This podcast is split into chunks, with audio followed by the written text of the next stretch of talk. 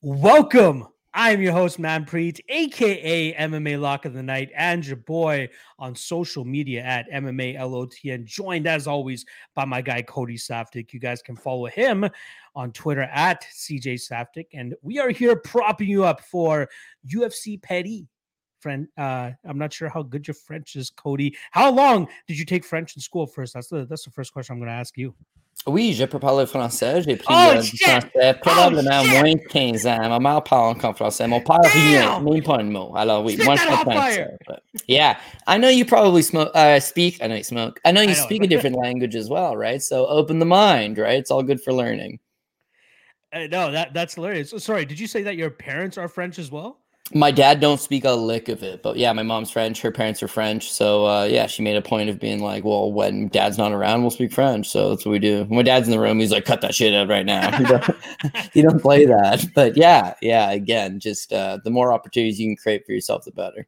That is fire. I didn't know that you were that well versed. I thought you were just like, you know, because obviously up here in Canada, for those that don't know, we have to take French from grade five till grade nine mandatory. And then after that, it's, uh, you know, up to you whether you want to take it. So for you, since you already had that background in French, did you take it all throughout high school or did you quit it at grade nine as well? Yeah, so I, t- I went to an all French elementary Oh, school where literally you got like the ruler in the hand if they caught you speaking English, and uh, got a lot of rulers in the hand though. But yeah, I went through like an all French elementary school, and then when I started high school, uh, small town shit, right? So like Yeah. the French high school was in Mississauga, dirtbag town, and then like the English high school was like nice rural area. So I was like, I'm just gonna go to this English high school. So I take French in grade nine. I'm like, yeah, this is gonna be the easiest, and the only guy in the class that can speak French. I speak French much better than the teacher, but it's the goddamn conjugation with Yes. the verbs, man. Yeah. Yeah. I was never good at that. In elementary school, no fucking good. High school, and no fucking good. So I did drop it after grade nine. But I don't have a bilingual diploma from high school, but uh, I am bi- bilingual. Can uh, can speak it, write it, uh, read it. Just Wow. there's a lot of verbs, man. It's like passé composé, passé com- uh, uh. Like there's so many, so many different future tense, past tense, present tense. Oh man, you got a Bescherelle. It's like this little green book. It just has all of them. Like I never want to think about it Bro, this again. this came out of left field for me. Like I was hoping that you were gonna drop that. Said, yeah, man, I, I had to take it until grade nine and then just stopped. But you fucking you went balls deep, man. You went all the way in on French, and uh, I, I appreciate that, man. Obviously, like like in the states, if you have Spanish as your second language, it helps you a lot in business and all that stuff. It's the flip for us here in Canada. If you have French in your in your back pocket, it very much helps you as well. Uh, I might be calling you up, you know, every now and then because I'm going to Montreal this weekend and be like, hey, you know, what's what's good? I'm going to be visiting. Uh, visiting Yeah. some out there. My I've been dad out there a used to ton. do I love it. Yeah, my dad used to race horses in Montreal and like lived in Quebec by himself for a bit. So he'd call my mom and be like, "How do you order?" Like, could you? He'd hand her the phone and be like, "Could you like talk to them?" And I don't know. It's like a whole ordeal. But yeah, she always said you'll use it for something, whether it's like a government job because it's super easy to get a government job if you are bilingual. Whether you use it, you meet somebody, you do something, and then in my case, the most I've used it for is uh, yeah, we just there's a province in Canada. It happens to neighbor ours where they are more comfortable in French. So being able to deal with Quebec fighters, Quebec managers, Quebec coaches, talk to them. Uh, that I feel like that's gone a long way for me, and especially because when I was like beginning in media, it was like, hey, let me go to that TKO event in Quebec and Yeah. cover it because like I know my way around and I'll be able to like get the inside scoops and uh anyways it's just like yeah everything you do in your life plays some sort of role down the road Yeah, no, that's that's awesome. I, I'm glad that you got that experience. I can't wait to go to Montreal this weekend. I've been like ten plus times, not to mention hitting up the Indian reserves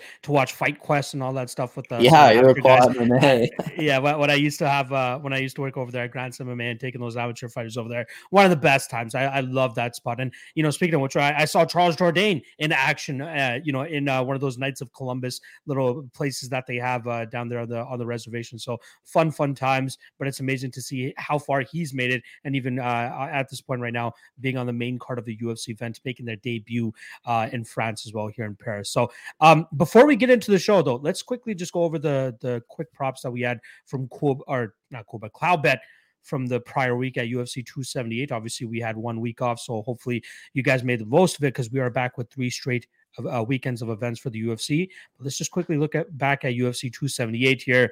So the first prop that we had was the main card total completed rounds. I think me and you both chose the over 10 and a half there. That cast because we had 11 total rounds. Obviously, it would have been 12 had Kamaru Usman not get, got kicked upside of the head and got knocked out by Leon Edwards there.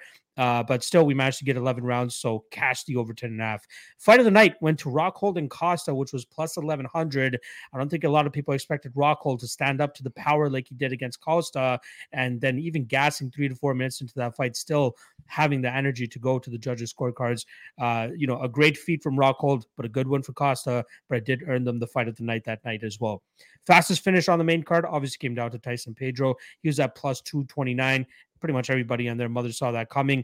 Uh, and then he was also the fastest finish on the entire card. That was coming in at plus 850 with the quick dispatching of one Harry Hunsucker, who now finds himself, finds himself outside of the UFC. Tried making a run at 205, Cody, just couldn't get it done, right?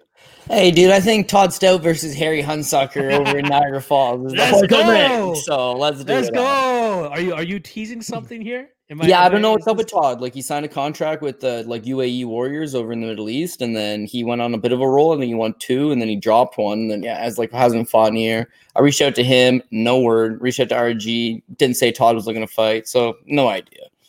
Ah, that would, be but it'd be a good fight. fight. You know, I'm talking yeah. about. It'd be a oh, hell of a yeah. good That'll fight a, to put together that that would be a great fight to see. Just a just a chaos that could happen in the span of five minutes would be amazing in that fight.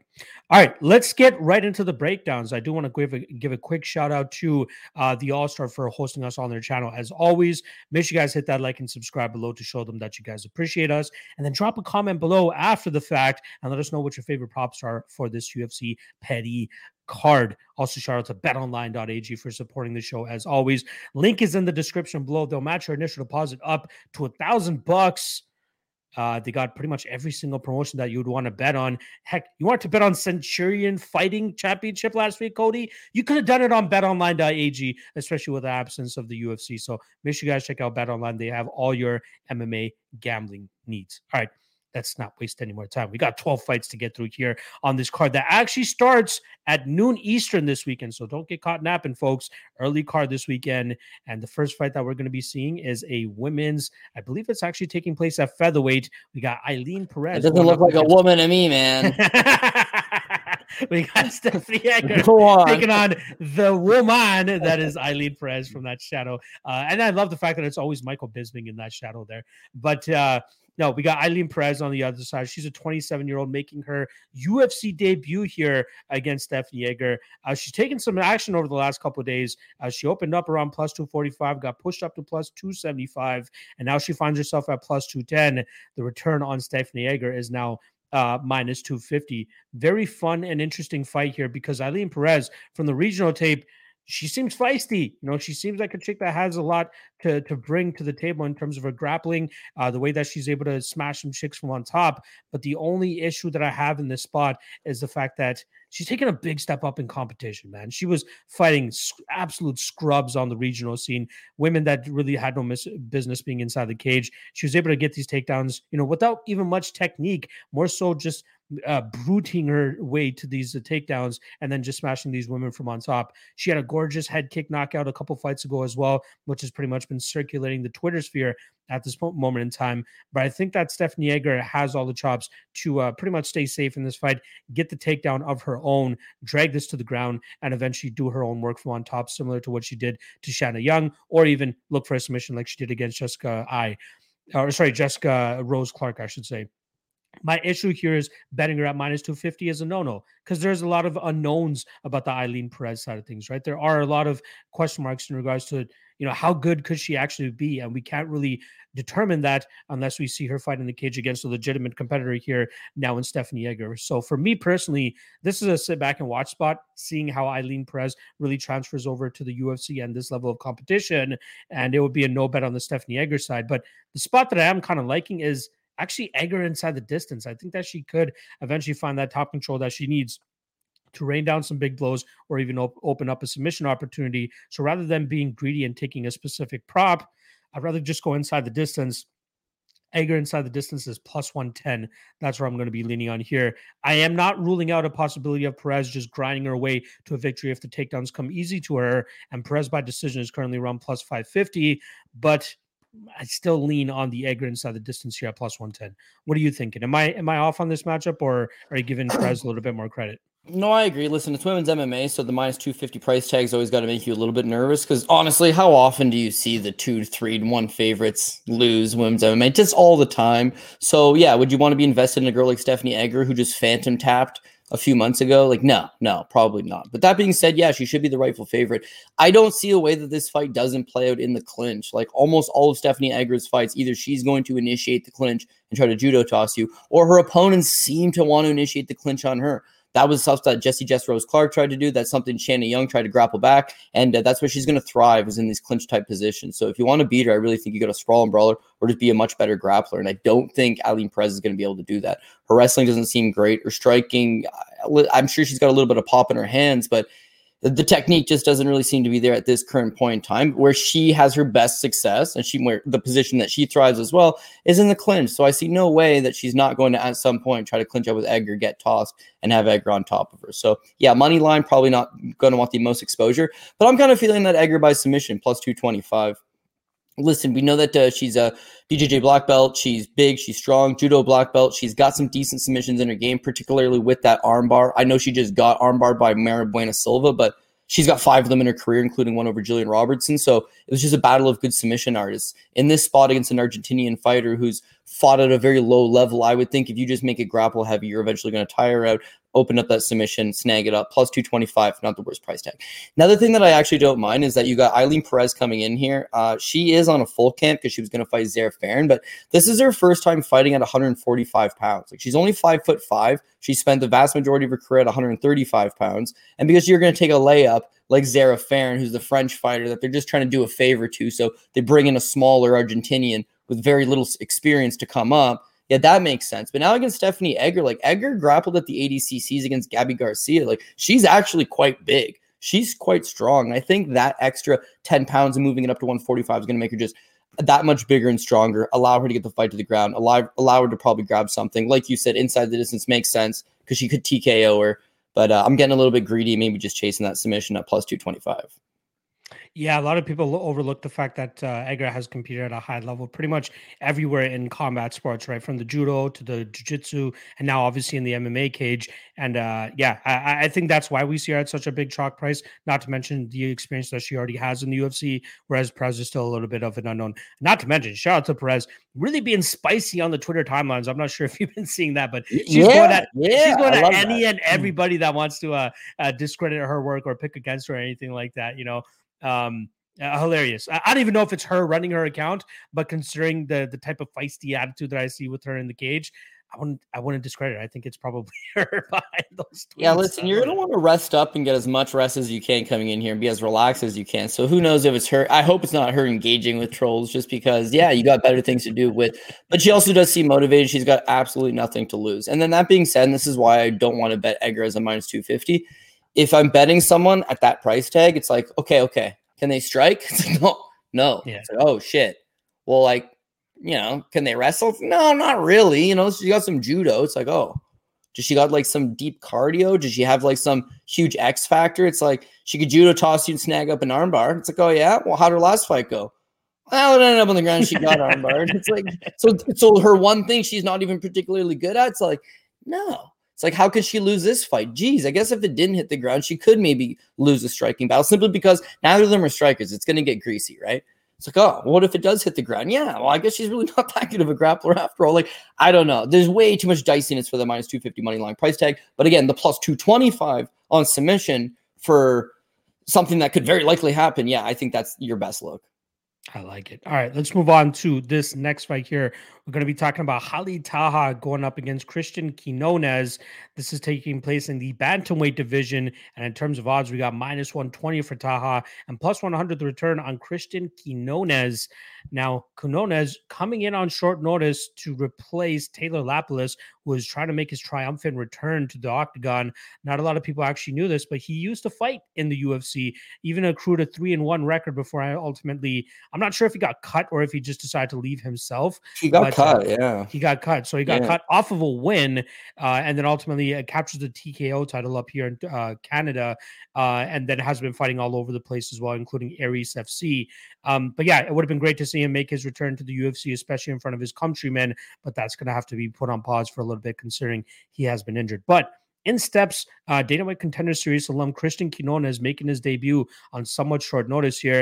And I think that this is a great spot for him to pull off the upset. And I completely understand why the line is moving the direction that it is. I personally got in at plus 118. Now he's coming in to pretty much pick a odds here. And I wouldn't be surprised if we see the line flip here come fight time.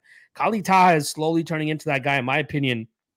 That's uh I don't want to call it KO or bust, but I think it's like finish or bust type of situation where eh, a lot of his success comes from him knocking knocking his opponents out. He has a couple submission victories on his record as well. But like outside of that, I'm not fully impressed with the overall game that he has. I think Quinones is is the better technical striker, whereas Taha has a ton of big power in his hands. So that's something that you have to worry about. But I think that Quinones is the is the guy that will likely put to put together the better combinations, better kicks, better overall game to likely win a decision in this spot. Uh, I don't even doubt the Quinones' takedown game here, as I do think he'll be able to get this fight to the ground if he needs to and really, you know, be a step ahead of Khalid Taha in those transitions and and those type of scramble uh, scenarios. Uh, Taha, I'm just not completely sold on him, right? I was all over Sergey Morozov last time around, wondering why the hell the market even made Taha a favorite in that fight to begin with. Um, I think Quinones, one of the better prospects that we're getting out of the contender series, especially considering that he has 19 fights on his record already. Like this guy's already pretty weathered from the regional scene, and he's fought some pretty good competition on the regional scene. So I like what we get from Quinones. I took the shot at underdog odds, like I said, at plus 118. Money really coming in on his side. But in terms of a, a, a, um, a prop for him, uh, you know, Taha, very resilient, very tough to put away. So I'm actually going to lean with Quinones by decision, which is hanging at a plus 225 price tag. I don't mind that at all. The last thing I'll say about this one, Cody, before I pass on over to you, uh, Taha, you know, only technically has one win inside the cage right now, or at least inside the UFC. The other one turning to a no contest because, oh, I think he got popped by USADA after uh, gutting it out against Bruno Silva and eventually finishing him in that third round. Gotta believe maybe some of those uh, performance enhancing drugs had something to do with it. Until he can go out there and provide a clean performance that's not just a 27 sock, 27 second knockout of uh, Boston Salmon, uh, I'm not fully impressed with what we've been seeing from him. So give me Quinones, much better fighter all around, in my opinion. I think he'll be able to evade the bomb, and I think he'll be able to grind his way to a decision victory. What about yourself?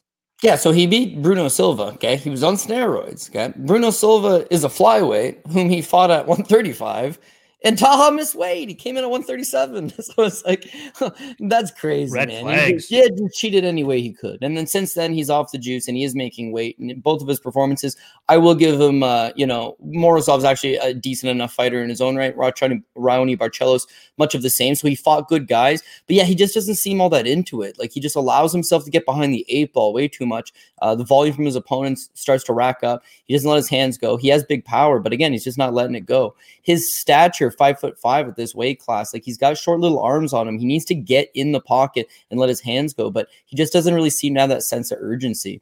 Now he's been off a little over a year. If you look at stuff from him online, he looks in awesome shape. And I'd be interested in seeing him at the scales because again, he has struggled to make 35 in the past.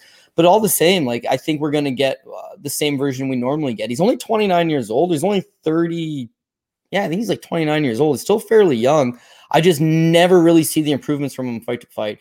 Quinones, meanwhile, let's be real here. He fought about a year ago himself on the contender series in like a tooth and war, uh, like a, a, close fight against a guy that mm, probably should have been in the UFC himself, like not exactly the highest level, but I do like what I see out of him. He's got the output, he's got that grittiness, he's got that tenacity. He's decent in scrambles. His cardio looks pretty good on the contender series. When as the fight starts to get into those later stages, it's him that's kind of putting it into that next gear and. So that's what I kind of muchly expect here as well. I think he's a live underdog. I took him as the underdog. And then much of what you're saying by decision. I will say, though, you got a much better number than I did. I was looking in that range of plus 185, plus 205, but you mentioned by decision plus 225. Yeah, something like that would make sense for me. I like it. I like it. And again, like some of the guys are saying in the chat here, Ash Quinn saying I've sprinkled Taha KO plus 400. That's probably his only way to win. So I don't blame anybody for taking a shot on that. Well, the other thing is Quinones has got three losses, all three of them inside the distance, two of which were by knockout. But he hasn't been knocked out in like six years. And he's only 26 years old himself. Like the kid's been fighting professional since he's 17, 18 years old and hasn't been knocked out in six years. I, I'd like to think that he's not chinny. I'd like to think that he's got that durability. But of course, with Taha, people know exactly how he's built, what he looks like. Uh, he sits down on his punches and he lets his hands go for plus 400. That would also make sense. It's a lower level fight. Maybe you want to avoid it altogether. But of course, if you can get plus money on a prop, probably way better than just trying to hit this money line. Yeah, I'm glad that we're on the same side for this dog. And again, he might not even be a dog come fight time. Just keep an eye on that line movement. If you want to bet Quinones, better to do it now than wait. Um, or it would is probably better to have done it a couple days ago. All right, let's get to the next fight here. This one is a very fun fight that I can't wait for. We got Benoit Saint Denis going up against Gabriel Miranda. In terms of odds, we got chalk on the Frenchman Benoit Saint Denis, who's coming in at minus 285. Plus 240 is the return on Gabriel Miranda. Now, I started the tape on the Miranda side first when I got into this fight because I already know what I'm getting with Benoit, right? A guy that goes forward, big pressure, looks for takedowns, looks to grapple you on the mat, get you to the ground, look for a submission, look for a TKO, get you out of there, right? His finishing rate is 100%. He has nine wins, all coming via finish. But the same can be said about Mr. Gabriel Miranda, as in his 16 wins, he's been able to finish every single one of those, most of them by submission. But the guy is like a banshee, right? He's similar to a, a Terrence McKinney slash a Daniel Da Silva, and the fact that he just goes out there, gets a ton of first round finishes. If it starts to stretch any further than that, more than likely he's going to be coming out on the losing end. Now, both guys look like they have very similar fighting styles in terms of just pressuring their opponents, looking for takedowns, and trying to wrap up a neck, trying to get a TKO, whatever it may be. They fight pretty much the same. But the edge that I'm going to give Benoit Saint Denis is, and which is why I think he is, you know, this, uh, you know, deserving to be the favorite, maybe not this big a favorite, but at least a favorite, is because he has a better gas tank, in my opinion. I think he can actually, you know, use this grappling pace and and go into the second round, the third round, and not be completely gassed like Gabriel Miranda has showed in past fights the spot that I'm liking, and, and I know we're kind of head to head on this a little bit, Cody, but I'm going to be leaning with the fight doesn't go to decision in this spot. Like I do think that uh, it, you know, it, it is very live that either one of these guys could get the submission early in this fight. Like that first round, it's going to be very competitive. Both guys are going to try to uh, jump on uh, opportunities as they prevent them or present themselves. But I think the longer it goes, we're going to see Benoit start to inch further and further away from Miranda, and that's going to allow him to eventually get a submission later in this fight. That's why I lean the Saint Denis side. But it's hard for me to come up with that you know that that courage to bet him at minus 285 because Miranda's quite you know slick on the ground right? He has very good jiu-jitsu chops himself. It's just unfortunate that he doesn't have the cardio to really you know fuel that should he not be able to get that first round finish. So I I don't mind the chalk that I'm going to have to eat here to take the fight doesn't go to decision, which is minus 270 right now. That's roughly taking, you know, uh, Benoit Saint Denis by his money line. But I think no matter what, we're going to see a finish in this fight regardless.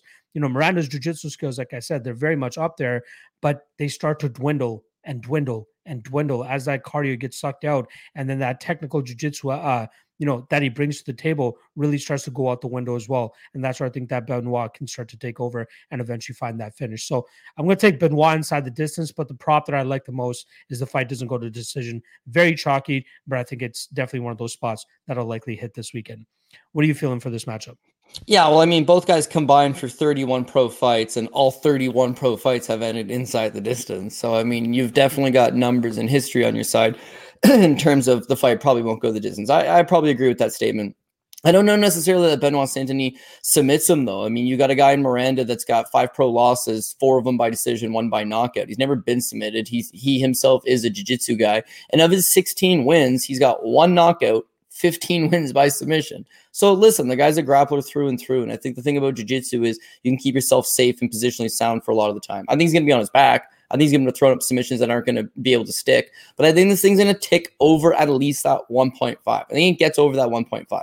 When you look at Miranda as well, it's like, oh man, the guy's a finisher. It gets who? Who? Who exactly is he finishing? He's got seven fights for a promotion in Brazil called Face the Danger. Okay. Face the Danger is flagged by Tapology as not competitive matchmaking, not a phony baloney promotion, but it's flagged as Tapology as a none of these fights really mean anything. He's fought for them seven times. No surprise he went 7 0 with seven finishes. he's fought a super low level. So yeah, he submits those guys off his back.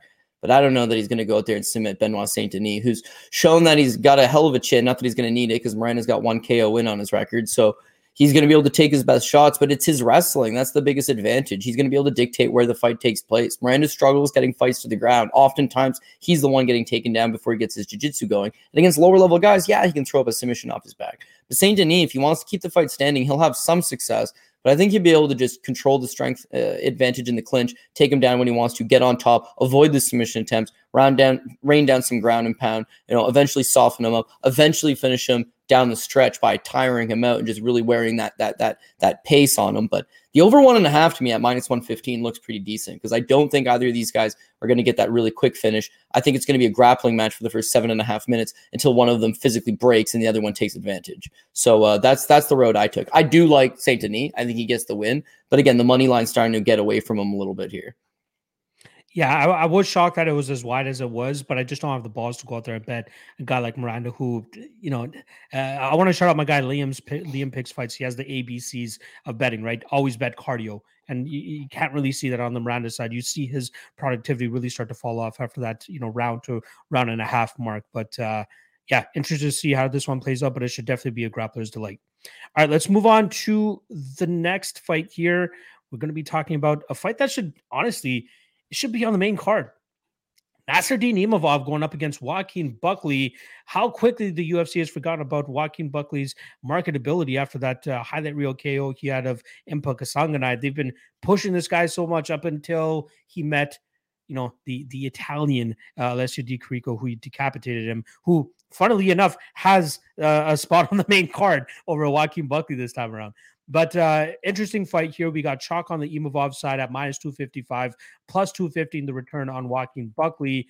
Fun fight here between two primary strikers, but I wouldn't be surprised to see Joaquin Buckley look to uh, get his grappling going here to try to nullify that striking advantage that Imavov is going to have. But I'm just not truly sold on Buckley's takedowns and, and wrestling game. I get it. He had five takedowns against uh, Abdul Razak Alhassan, but a lot of those takedowns are coming from Alhassan overextending, overthrowing on his punches, leaving himself vulnerable to getting his, the level changed on him and eventually getting taken down. Imavov, you know, did a very good job in terms of just keeping that distance striking game over his last couple fights, right? Like the Ian Heinisch fight, stuffed all the takedowns, ripped him to the body, ripped him to the head, eventually finished him in that second round. Great performance from Imavov there. Uh, then he followed that up with the Edmen Shahbazyan fight, right? Shahbazyan, I think, landed a couple takedowns, but a lot of those spots was Imavov uh, going for guillotines as well, trying to get that neck of Edmen, but ultimately was not able to get the guillotine. But he was able to bank on that poor cardio of uh, Edmen Shahbazyan and was able to take over in that second round and eventually finish him in that spot as well.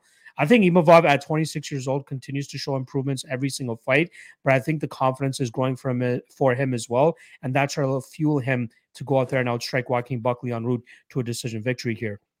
I think Buckley very much struggles with guys that have that range advantage on him, right? Even if we go back to the Kevin Holland fight, which was his UFC debut, he struggled so much trying to, you know, close that distance and get his own offense off. And Kevin Holland pretty much picked him apart from distance and knocked him out later in that fight even early in the Antonio Arroyo fight, if you guys want to go back and watch that, uh, the first round, Buckley struggled so much to get in on that, uh, in on him there and land big strikes. Uh, Arroyo, you know, only hit him with six significant strikes in that first round, but still wanted on every single judge's scorecard because all six of those significant strikes were much harder and landed with much more impact than the 15 strikes that Joaquin Buckley landed in that first round. They were just so touching Antonio Arroyo, right? They weren't really landing with the flushes and most blunt uh, uh, of impact either.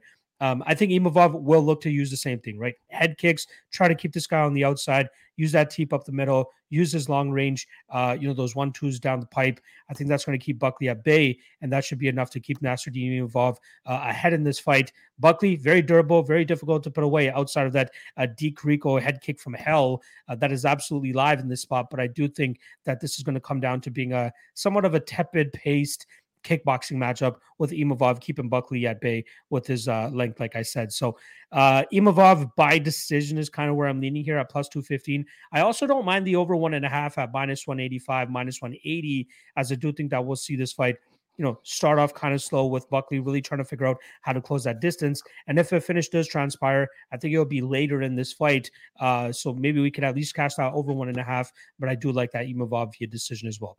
What are you thinking here, Cody?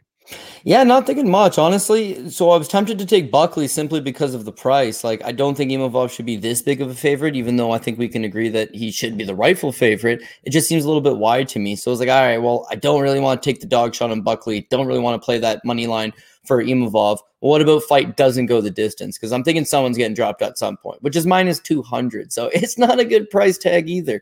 So now you got to try to figure out who do you like and are they going to finish it inside the distance? And for that money, I would think probably Imavov by TKO would probably be the soundest bet. Uh, Joaquin Buckley, yeah, you can tear apart every performance he's had in the UFC. I mean, if it's not some crazy highlight reel kick to the face, there's a lot of bad spots, and you nailed them all, right? The Antonio Arroyo fo- fight, it's low output. He tires out. He gets a finish late. Not spectacular. The Abdul Razak Al Hassan fight, I didn't bet there. I felt okay with it the night of, even though we won a split decision. Like, whatever, one judge had it wrong. But I rewatched it twice more since then, and like, very well could have lost the first and the third round. Definitely the third round. He's gassed. Uh, it's a bad performance. And then against Albert Duraev, that was the best he's ever looked in terms of his accuracy was much better. As you mentioned, he does miss a whole lot. His accuracy looked a lot better against Duraev. He scored a couple knockdowns. He looked confident. His cardio looked as good as it was. Duraev took him down a couple times. His get up game was solid. He was patient. That looked like a much better version of him. And at 28 years old, maybe he is starting to trend in the right direction. But the thing that stumps me there is that he largely battered Albert Duraev standing. Albert Duraev, not a stand up guy at all, ground guy. So when he couldn't get the fight to the ground, he obviously faltered and ended up uh, ended up having his eyes swell shut. So yeah, with Buckley, if he's going to be in a fight with Imavov, he's got to do exactly what Phil Hawes did, which is get the wrestling going, stay in this guy's face, um, push him backwards, use those big explosive techniques to land something, get his guard to go up, and then press him up against the cage, peel him to the ground, score takedowns, wear on him. And Buckley's been working on his wrestling a lot. He's also short, compact for the division. He can pick you up, he can take you down. It's that his top game doesn't seem like he can smother you for five minutes at a time when he does get you down. So, what happened in the Abdul Razak Al Hassan fight is he comes out and scores three takedowns in the first round. The second round, he tired. Third round, he gassed and he's getting taken down by Al Hassan. So, wrestling as a primary game plan for him is just going to gas him out. Striking as a primary game plan for him, he's a one hitter quitter kind of guy. Like, he, he's not going to throw 100 significant strikes. He's going to throw 50 and maybe land 30 of them and hope that one of them is the one that gets him out of there. So I would think Imavov over time just starts to pile them up on him. And I know there's no altitude in France. I know there's no condition. And, and, and actually, it seems like Buckley's been there for a decent amount of time, but you got to keep in mind that Imavov lives there, right? So this would be very normal for him. Whereas Buckley's fighting at, you know, early in the morning. And I don't know that he's made those adjustments. And he's had to travel to the other side of the world and he has to stay in a hotel and he's had to go through all these different things and eat different kind of food and i just got a feeling he's going to hit an adrenaline dump some way some part uh, late in the second maybe into the third round and that's when Imavov is going to swarm him take over so kind of feel like a third round tko by Imavov um, but ever so reluctantly i won't take the dog shot i'll, I'll stick with the favorite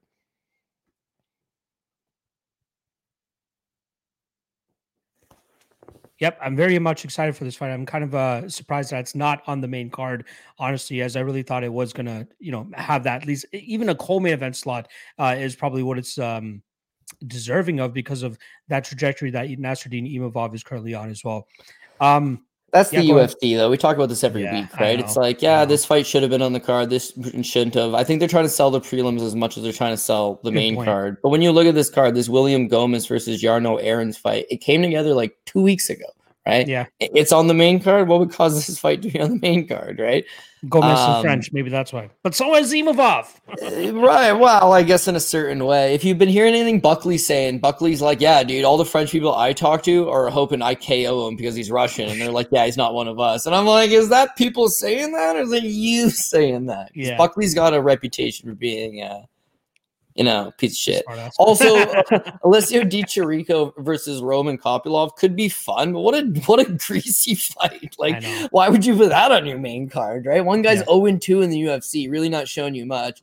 And Di Chirico, he's like a 50-50 guy at best in the UFC, but he's coming off a 17 second KO loss. Like, I don't know, man. Crazy. Crazy. And uh, quickly before we move on to the next fight, I know mo- most people in here probably aren't basketball fans, but I must really comment on this. Sasha Quinn saying, "Holy fucking shit!" Donovan Mitchell just got traded to the Cleveland Cavaliers. Big move for the Cleveland Cavaliers there for any of my basketball fans in the chat. Just felt like that needed to be dropped as it just got dropped three minutes ago. Um, from what I've been seeing on the uh, on the Twitter sphere. So shout out to Donovan Mitchell. Hopefully trying to turn his career around. Maybe get a title in Cleveland. Probably not for the next couple of years, but big, big spot for him. All right, let's get back to the MMA stuff. Sorry to bore you there with the uh with the basketball. I was thinking, I was like, he must not be that good because I know like the no, top he's big. 10 guys. I never heard of this guy ever. No, no, he is he is a big talent that used to play for the Utah Jazz, but uh Okay. Yeah, well, hopefully gets his shit together. Like you Hopefully. said, gets his career going. exactly. All right, let's move on to the next fight. We got another Frenchman walk into the cage here. It's going to be uh Fares Ziam coming in at plus 170, looking to improve his UFC record to three and two. He's going up against uh, Cage Warriors alum Michal Figlak, who's coming in at minus 200. Interesting fight here between two guys with kind of different styles. Like Fares Ziam, solid kickboxer, uses movement well, uses his combinations well. But when guys are kind of able to get him to uh, to to be stationary by putting their paws on him, grappling him, taking him to the ground, whatever it may be. Oh, we just lost Cody for one second, and I'm sure he'll be right back. But once he uh once once people are able to get a hold of Ziam, they're able to slow him down and really start putting into uh, uh their side of things by, you know, like I said, dragging him to the ground, stifling him, and we got the guy back. Um, but I do lean the Figlak side here. My only uh, reservation is, you know, UFC debut. Is he going to go out there and look to grapple? Because it seemed like he grappled earlier in his MMA career, closer uh, rather than you know in his more recent fights where you see him, uh, you know, look to strike a little bit more, look to be a little bit too comfortable striking and having closer matchups with some of these guys. But he should know what the blueprint is, right? Follow even what. uh what was the first guy that he fought? Don Madge. Don Madge, uh, kickboxer, Muay Thai guy. He landed multiple takedowns on Ferguson that night and controlled him upwards of 10 minutes in that fight to be able to get that victory. If Don Madge is going out there and getting easy takedowns and you know controlling him the way that he did, I feel like a guy like Michal Figlak, could do the same. I know Luigi Vendramini struggled to close that distance up until that third round where he got him down and just pummeled him for the entirety of that five uh, minutes and almost got a draw in that spot. Um, he was having trouble doing so, but you know, I feel like Figlak, little bit of a better technical striker than Luigi Vendramini. He should be able to get his way, close the distance a little bit easier, and eventually, you know, latch on to Ziam, drag him to the ground, push him up against the cage, just do the much better work. I'm not 100% sold on Ziam. I was a little bit more sold on him before, but uh, just running the tape again, remembering the Jamie Mullarkey fight, which I thought he lost, you know, remembering some of the other fights as well, and seeing where his deficiencies are, and seeing the strengths of Figlak, and seeing that Figlak could you know be competitive in the striking. I understand why Figlak is a, is the the the favorite, but I just don't feel the most confident in terms of playing him around that minus 200 range. So let's try to look at the props here. I'm going to be leaning more so with the Figlak via decision, which is around plus 100, as I think he'll be looking to try to control Ziam here and just uh you know just outwork him pretty much. Um, but I'm expecting some improvements from Ziam as well, where it's going to be hard for Figlak to establish any type of dominant position or dominant control to potentially get a finish himself. So give me Figlak, Figlak by decision at plus 100, uh, but pass on the money line. What are, what are your thoughts here on the UFC newcomer? And ultimately, who do you think gets their hand raised? Yeah, Figlak looks pretty good. You know, he's won his last three fights by decision, but I don't think he's a decision machine. The guy puts a hell of a pace on opponents. Uh, tight combination boxing in the pocket, works the body pretty effectively, can take you down, can get on top of you, and then does doesn't have any submission victories, but tends to just rain down ground and pound. He's relentless. He's got good pressure, good pace. Guy that can fight an easy 15 minutes. And I think he probably would have fought for the Cage Warriors lightweight title in his next fight, if not for the fact that the UFC scooped him up. So seems to me like one of these tough Polish prospects that's going to be able to factor into the division right away. But of course, this is his debut in enemy territory against a French fighter. So he's going to have to uh, show up and show something off. But I, I honestly think he's got skills everywhere, undefeated for a reason. Uh, 10 and 2 as an amateur, had a close majority decision, lost to Jack Shore. So the guy is experienced and and uh, you know is going to bring a credible skill set in there. Fares Ziam, meanwhile, two and two in the UFC. Strong argument that he's 0-3 and one. Bear with me on that one. Don Madge easily takes him down, controls him. He loses that fight. Jamie Mullarkey, 17 media members scored that fight. 15 of them scored it for Jamie Mullarkey. You scored it for Jamie Mullarkey. I Yep. scored it for Jamie Mullarkey. Who cares that he got slightly outstruck, man? He took him down five times and mauled him. I don't know. Maul, maybe not a maybe a strong word because he didn't really smash him up, but I mean he controlled him pretty solid. So Should have lost that one. Now the Luigi Vendramini fight. He wins the first two rounds. Not that he does a whole lot, but in the third round, he gets slaughtered. Is it a 10 8? One judge thinks it's a 10 8. Some people think it's a 10 8. Maybe it's not quite enough, but I think everybody can agree the most definitive round of the fight, third round for Luigi Vendramini. Real kicker here is Luigi Vendramini, not that good. And then against uh, Terrence McKinney, well, Terrence McKinney's a legit prospect, and so he gets diced out of there in two minutes. But at what point have you thought to yourself, yo, man, this guy looks pretty good? Nah, just doesn't, doesn't. Now, beyond that, the UFC cuts him. They release him from his contract. You can go check it out. He got released, two and two record, goodbye Fares Ziam. Then the UFC says, oh, we're having a show in France, and then they sign him back to fight in France. So he's only 25 years old, but they had recognized that he needs to go back in the regional scene, get a little more experience, figure out aspects to his game. And beyond the takedown defense, beyond the he may not have legitimately won a, a solid fight in the UFC or anything like that, beyond all of that, it's the output, man. He averages 2.06 strikes landed per minute. That's the lowest of anybody on the card, and it would be considered very low. All of his fights, Don Madge lands 10. Jamie Mullarkey, career high, 47 against Vendramini, 39. And of course, McKinney routed him. So that one can't really be factored in. But he's so low output that a guy like Figlak, who just is all offense and is all pace and is, is all, you know, punches and bunches, then I think he's just going to eventually overwhelm him. So what I ended up going on this one is I know I sent to you inside the distance at plus 350, but the fact is Figlak's never submitted anybody. So why would you even bother to try to catch that submission? I would think probably just go to the TKO, which is plus 500. And I would think that's the way I attack it because on one hand, Figlak's gone to decision three straight times against not the greatest of competition. So it appears that he's going to be more of a decision guy, even though I think he's definitely got it in him. And then for Fares Ziam, he's a four fight UFC veteran. He's fought better level of competition. He's not necessarily chinny, but keep in mind, Don Madge didn't try to do any damage. He just took him down and secured him. Jamie Mullarkey didn't attempt to do any damage. He just took him down. Luigi Vendramini did nothing for the first two rounds, but the third round, the first time he put a little bit of pressure on this kid, this kid broke, man. He broke pretty solid. And then Terrence McKinney ran right through him like a hot knife through butter. So I think these pressure guys will be able to get to him and will be able to break him down. Don't just take him down and hold him down really deliver that that that that pressure and that pace and eventually force a late stoppage. So for plus 500 on the TKO line, for plus 350 on the inside the distance line, I think that's how I'm going to go with Figlak this week. Uh, I like it. Uh, I'm glad that you ended up making that change as well because uh, I do think he's definitely more. I'd say decision more than anything, but definitely TKO over sub for sure. So taking that extra is not too bad of a spot there. All right, let's move on to the next fight, and we're going to be talking about the highly anticipated UFC debut of. Uh, I'm going to go Abus Magomedov going up against Dustin Stoltzfus in terms of odds. The obvious chalk you would expect on the Magomedov side. He's coming in at minus 265. The return on Dustin Stoltzfus is plus 225. I'm quite impressed with this Abus guy, uh, Cody. Like I, I love the tape that I saw on him. You know, great all around game.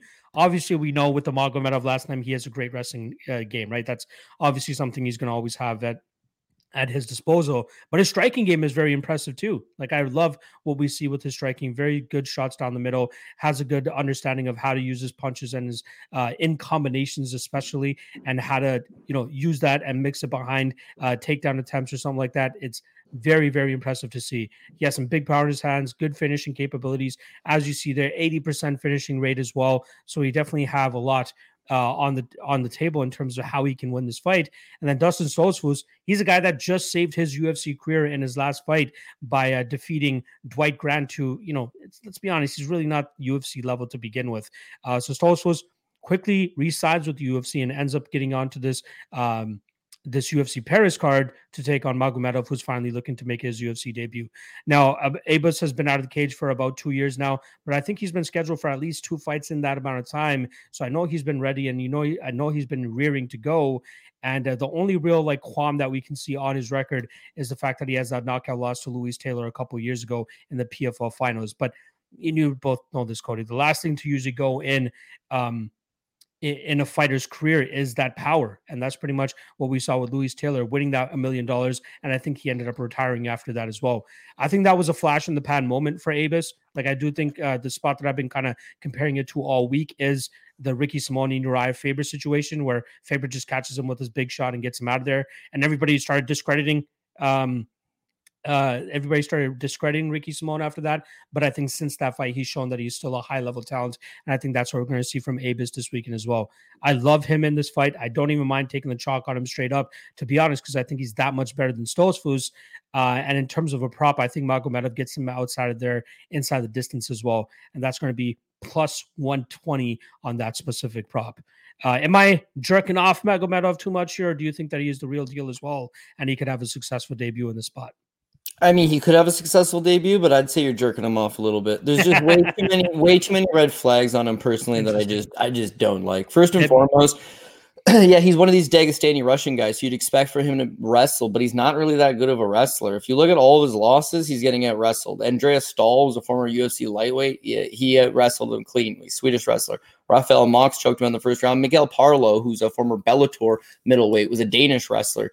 Again, these guys are out wrestling him. So I don't really think that for a guy that's going to come out of Dagestan, have that in his back pocket, I don't really think it's there for him for the most part. He shows wins over like total middle of the road fighters. And pretty much every single guy he's beaten is a straight up Ivic Trusek, Sergio Souza, Dan Hope, Daniel Villefort, Anderson Gonzalez.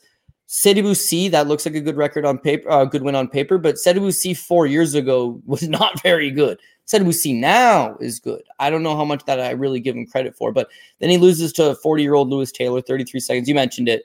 That's a bad look. It's a bad look. So what I've got to this point is that he's getting wrestled in his spots. He's got some striking, although I don't think it's all that good. He's got some decent power. He's got an okay little submission game. He can beat middle of the road journeyman guys that would never in a million years compete in the UFC. None of his wins on paper very good. The Gassan Umalatov fight, it's a draw, but he wins the first round. He loses the second round.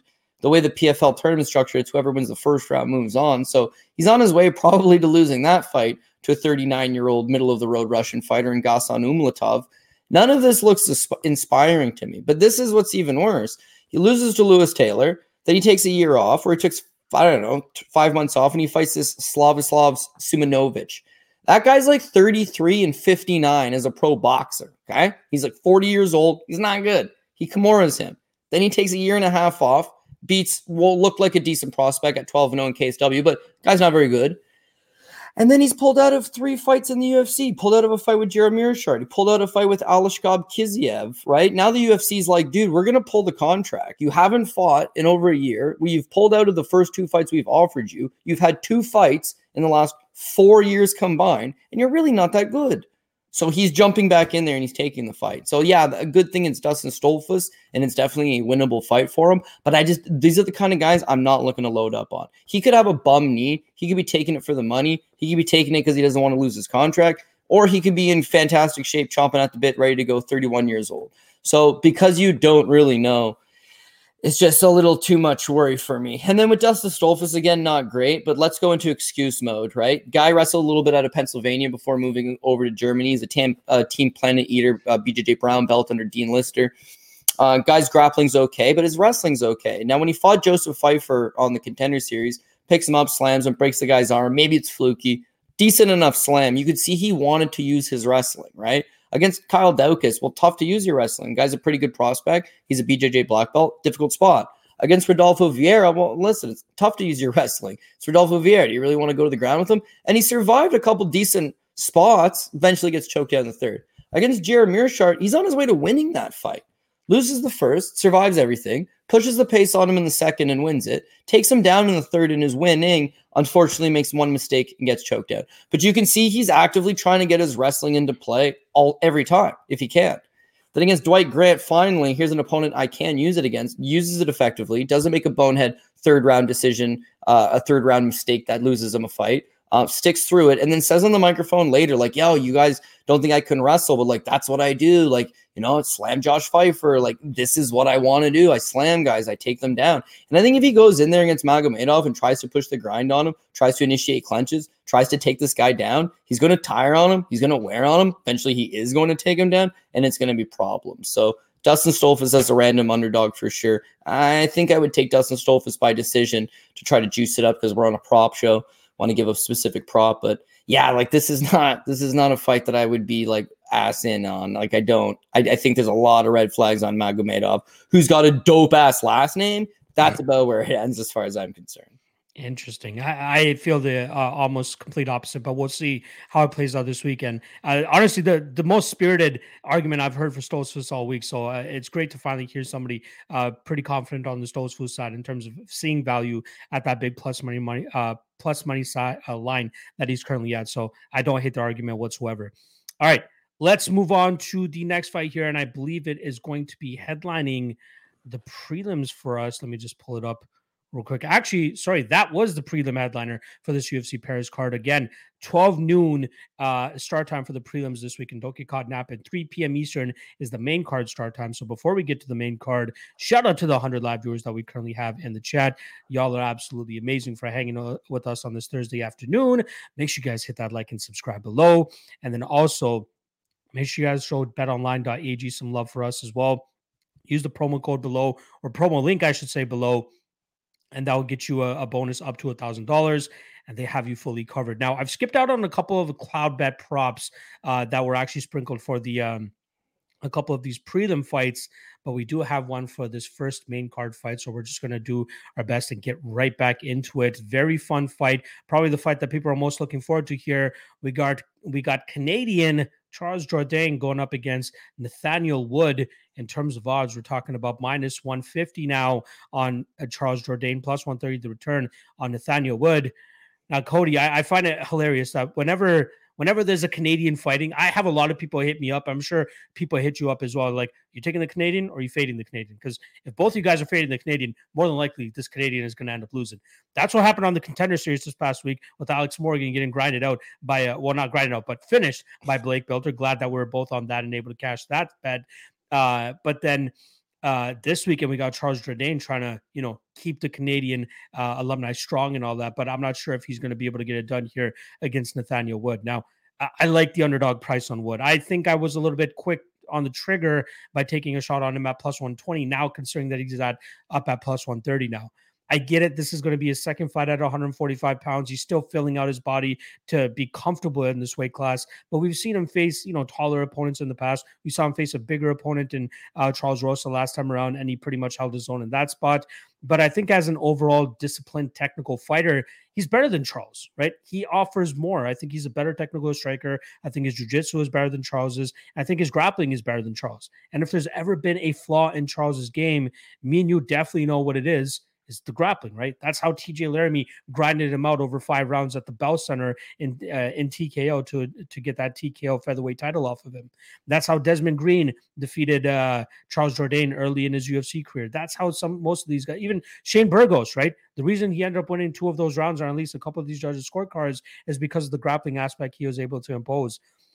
Nathaniel Wood could do the same thing. He could absolutely do the same thing here by getting the grappling going. Maybe not being as successful with the wrestling, but at least latching on to Charles, getting his back or something like that, seeking a submission and looking to get him out of there. But even in the striking, he can remain competitive enough that he can, you know, throw out enough strikes, stay, you know, keep his volume and his output up there.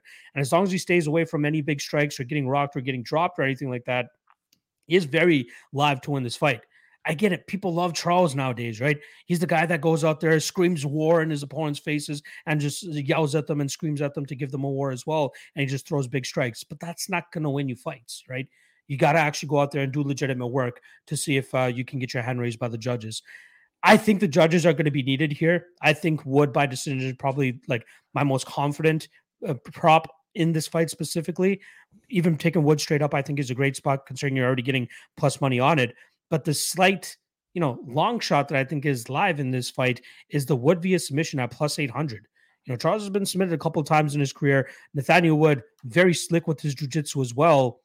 I think that he can find a position where he can either grab the neck, grab a darce, whatever it might be, and take home that neck of Charles and win this fight via submission. But again, gun to my prediction, I think Wood wins by decision, but I wouldn't mind a little bit of a sprinkle on that uh, large plus money spot for him to win by sub. Am I overlooking anything here, or do you see the same holes in Charles that I see? And do you think that Charles gets it done?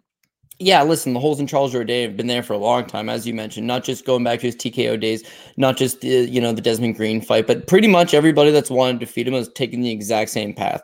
And you're looking at you know giving up multiple takedowns to Julian Erosa and Andre Fili and Shane Burgos and that's the easiest path, man. You don't want to stand and get into a war with this guy. People know that. And that's the problem, though, is that he lures you into a war. Everybody wants to take the easy path. Everybody wants to just take him down and grind him.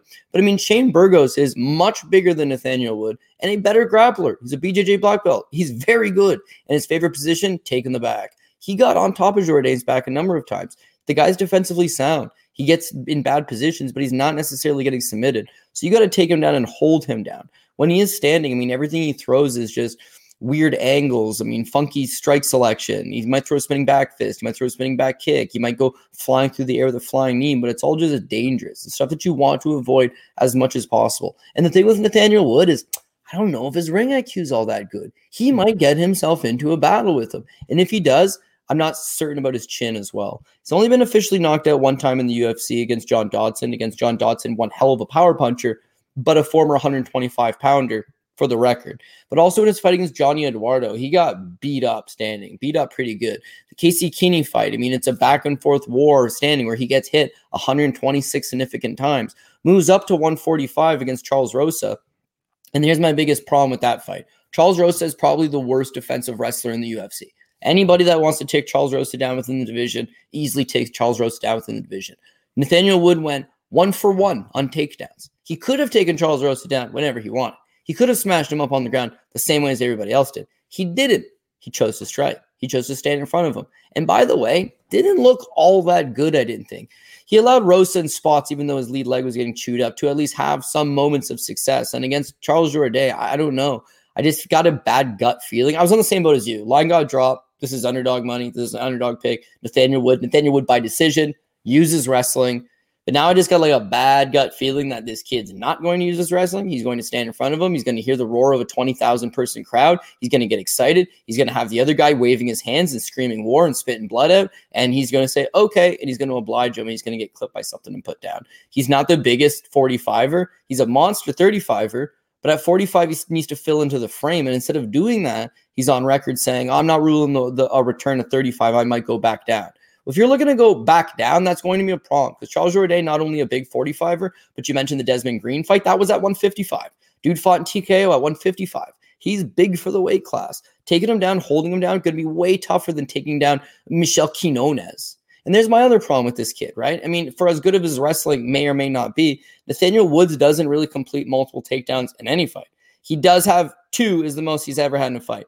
But he took down Andre Ewell twice, not a wrestler. Jose Quinones, took him down twice. John Dodson once, John Castellano once, never took down Casey Kenney, one takedown on Charles Rosa. So it's not as if he's out there completing three, four, five takedowns. He's going to stick to that game plan. If he doesn't take Jourdain down, if Jourdain gets taken down and pops right back up, it's going to be a problem. Last two things I'm going to mention for you here, right? Because it's greasy theory. the guy is not France French, but he's Quebec French. And Quebec is a part of Canada. Sure, by a vote of 51 to 49 because they tried to separate dog. They were like, we don't even want to be a part of Canada. You'll remember that. Yep. So yeah, I, I think Charles Jourdain is going to have a lot of fan support there. I think there's a lot of people that are going to dig his style. They're going to dig the fact that he is the French fighter. They're going to get behind him. He's going to have that roar behind the roar of the crowd. I don't know specifically what judges are in doing this fight, but one, they might be more inclined to favor the hometown guy. Two, MMA hasn't been legal there for a whole lot. So if they try to use some local guy, you might get an iffy scorecard. And then last but not least, Charles Jourdain, picture surfacing online right now with platinum blonde hair. Now you can look at a blonde Brunson, you can look at a Charles Oliveira. I don't know what it is. Dyeing your hair blonde gives you superhuman powers. Goku tried it once upon a time, and he saved the motherfucking galaxy. So all I gotta say is, this, I think this guy soars through the air at plus two forty, hits that KO prop. So uh, I, I think I want limited action on this one because if they fought 10 times, I think Nathaniel Woods getting knocked out, I don't know, four times, maybe five times. But the other half, yeah, he uses his wrestling. He takes him down, he controls him. But uh, in my opinion, Burgos a much better fighter than Nathaniel Wood. And Burgos had a very difficult time doing that. There could have been a 10 8 round. He could have lost two of the rounds. He got beat the fuck up in that fight. Jourdain's young. He's getting better. He's excited. He signs a new UFC contract. They put him in a big spot in UFC Paris. You expect this man to come out and let caution to the wind uh, go, and that makes him a problem. So I don't know how much uh, overexposure I'd want on Nathaniel Wood. A guy, oh snap, my oh snap, it's Mikey saying so is Charles the Canadian Goku. I I will admit, and I never was really high on Charles Jourdain. I don't really think he's all that good, but he might be the best Canadian fighter. Like I think Aaron Jeffery is dope, but he's in Bellator and he's not Hakeem a top guy in the world. Hakeem Dawodu dope, but he's not on a good roll right now, and he fights yeah. like once a year. And the dude's so badass, but like his fights aren't that good. I don't know what it is. It's very Charles technical, delivers. Yeah. He's fighting top guy. Burgos gets cut. Everybody's up in arms. Dana White's like, dude, we we dropped the ball on that one. And now everybody's already counting his million dollars from his PFL yeah. check already. And Charles extended this guy hard, man, hard.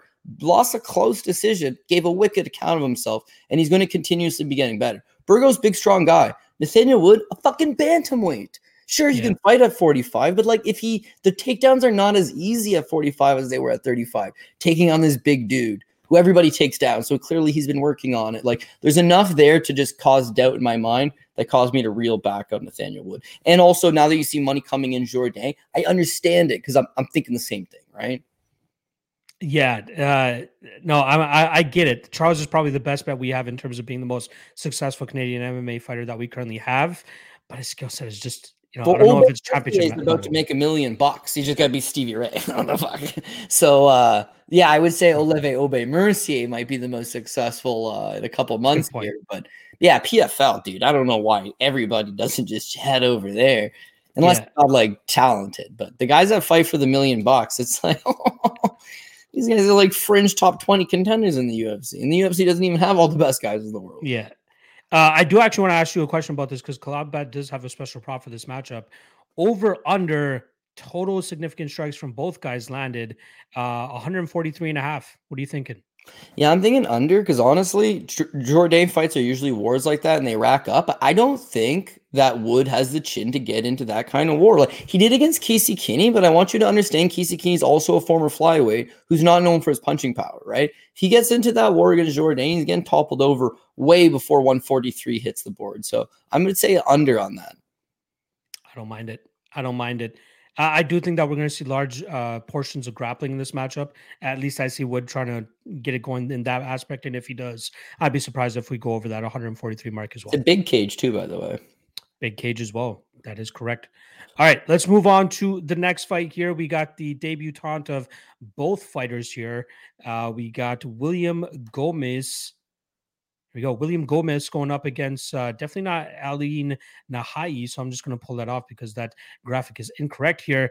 Um, but William Gomez going up against Jarno Errens in terms of odds. We're currently looking at minus 215 for Gomez and plus one. Uh, what's that return here? Plus 190. Nope. I'm lying plus 185 on the Jarno Errens side. Very interesting fight here. Clear striker versus grappler matchup. When I did the research on Gomez and saw his stature and saw his physique, I legit thought this guy was a kickboxer. Like I legitimately thought that he was going to go out there and just show me some solid hands, some good striking, and all that. But a lot of his success comes from his grappling. He looks to drag these guys to the ground. He looks to grind them out. Looks to get top position, start raining down shots. I'll admit, I am seeing the improvement in his uh, grappling because earlier in his career, you just see him taking these guys down, but not really doing much from on top. And, you know, guys were able to force stand ups, and then we just see him dive on legs again and get them to the ground, but just not doing much from on top. But nowadays, you are seeing him finish from on top, which is very uh, impressive. And then the air inside, mainly a striker, all of his opponents looking to get him to the ground. There's a couple fights that I looked at where I'm like, did he actually deserve to win that fight? Because I don't think he won that fight. But luckily for him, he's getting his hand raised in some of these spots because he's the one landing the damage compared to the grappling that's coming his way. Unfortunately for him, I think that the grappling from Gomez has been uh, improved enough, and the damage that he's going to be able to inflict on top as well is going to be enough that uh, Errens will likely come out on the losing end in this fight. Um, you know, I am slightly concerned because we haven't really seen these guys go up against the stiffest level of competition. Uh, and, you know, even going up against each other, it's still going to be difficult to tell whether these guys actually are legitimate guys. Um, and like you even said a couple fights ago, we don't know why these guys were brought into the UFC, but here they are, main stage on a main card uh, on the UFC on the UFC's biggest stage in Paris. Eileen Gomez, I do lean the over as well, though. The over two and a half is minus two uh, one ten, but I think that we'll see the style of Gomez really take over this fight by slowing it down, taking him to the ground, and grinding him out. I think Aaron says improved defensively enough that he likely won't get finished on the mat, which is why I do see this fight probably going the distance. If you want to take the full fight goes to decision, it's sitting around plus 120. But if you want to hone in on Gomez by decision, you're looking at plus 225.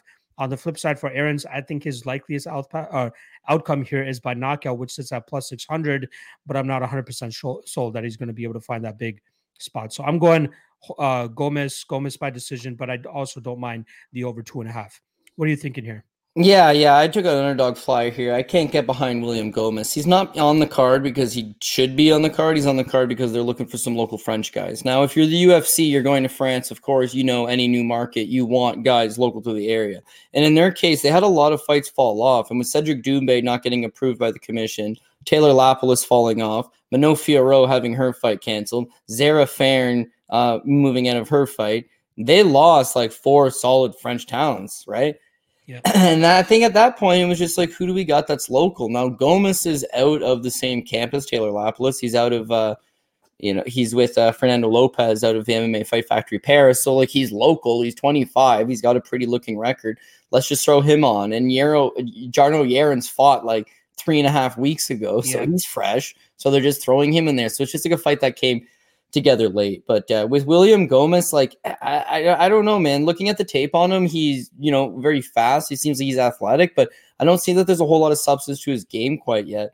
He's fought in relatively low guys. He shows a split decision win over Khamzat Tutu. Uh, he beat a couple 17 and 19 fighters, 17 and 27 fighter, both of them second round TKOs. He likes just leaning on his opponents. So his last fight against Jose Marcos, which may be the best opponent he's fought, but have to have you realize here, Jose Marcos fought on the Ultimate Fighter at 125 pounds in tough Brazil. You know what I mean? He lost to Matus uh, Matos. He, before that, he lost to like Adriano Moraes. He was a 125er. That's Gomez's last fight.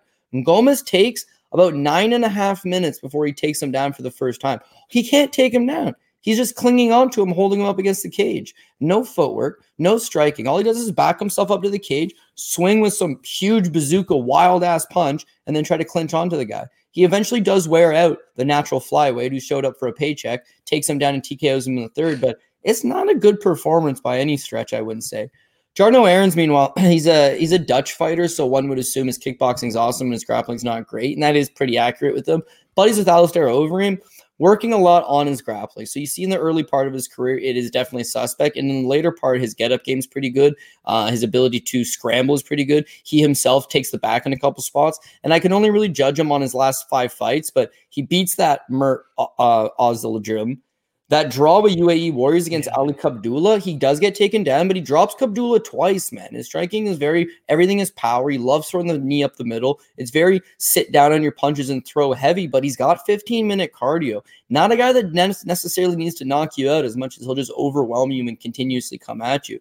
Beats Max Koga, who at one time was a decent German prospect. First round knockout, uppercut right up the middle. Nice little strike. And then he that loss is to the guy he had beaten literally a year before.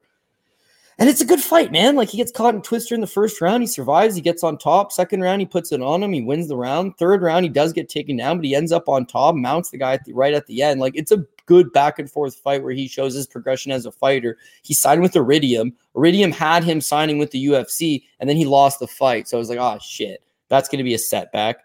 But then he gets back on track with this uh, Alisher Abdulayev Again, you watch that fight. His striking looks good. His cardio looks good. He himself is confident, whereas his takedown defense isn't great. It's a work in progress. His get up game is getting a lot better, and he seems like he's starting to fill out his frame. 27 years old, not old, definitely still making improvements. And the thing with Gomez is this is the best guy Gomez has ever fought. Whereas in in his case for uh, Jarno Errens, he's fought a couple good guys before. He's been in tough spots before he's fought in, in different countries before. I think he's going to be a lot more comfortable than people think. So if this was a contender series fight, you see all the time these plus money dogs are hitting simply because both of them are green. One should not be a two to one favorite over the other. I feel the exact same way about here. This should be on the contender series. Instead, the UFC needed it late, so they threw it on the card. And I'm expecting it to be a lot closer than paper would suggest. So Jarno Errens is a small dog play. Now, in terms of the actual prop, though, I would chase the Errens by decision because again, he does throw heavy, heavy strikes, but uh, I feel like Gomez is just going to try to cling on to him. Errens going to land the bigger strikes. It'll probably go to decision. Hopefully, they give it to Errens.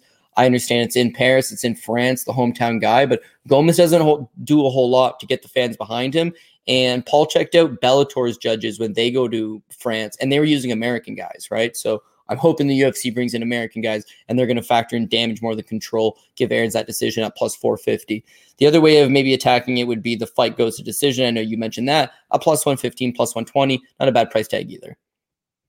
Yeah, honestly, I think looking back at the the reasoning as to why this fight was put together, I don't think they've clearly stated it, but looking at the events uh, of things or the order of events, uh, Khalid Taha lost his opponent. Stephanie Egg or Ailin Perez lost her opponent as well. So they're down to only about 10 fights on the card. And I think they just wanted to fill in this card with maybe some local guys just to, you know, get some uproar a little bit, you know, get some guys that are uh, within that that sphere. And then ultimately Khalid and Ailin ended up getting replacements. So we're back up to 12 fights now, uh, which obviously includes this weird one too. Yeah, well, my my worry would be the commission is not a new commission, so they're going to look to put roadblocks on you. They said Cedric Doumbé wasn't experienced enough. Yeah, that was so UFC. weird. Yeah, despite the fact that he's got three fights, and the guy he's fighting, Darian Weeks, has six fights, right? That that apparently is too experienced for him. Never mind his, you know, 70 plus kickboxing matches, his multiple world titles. Never mind any of that. So just like Ontario used to be back in the day, they're not going to help you.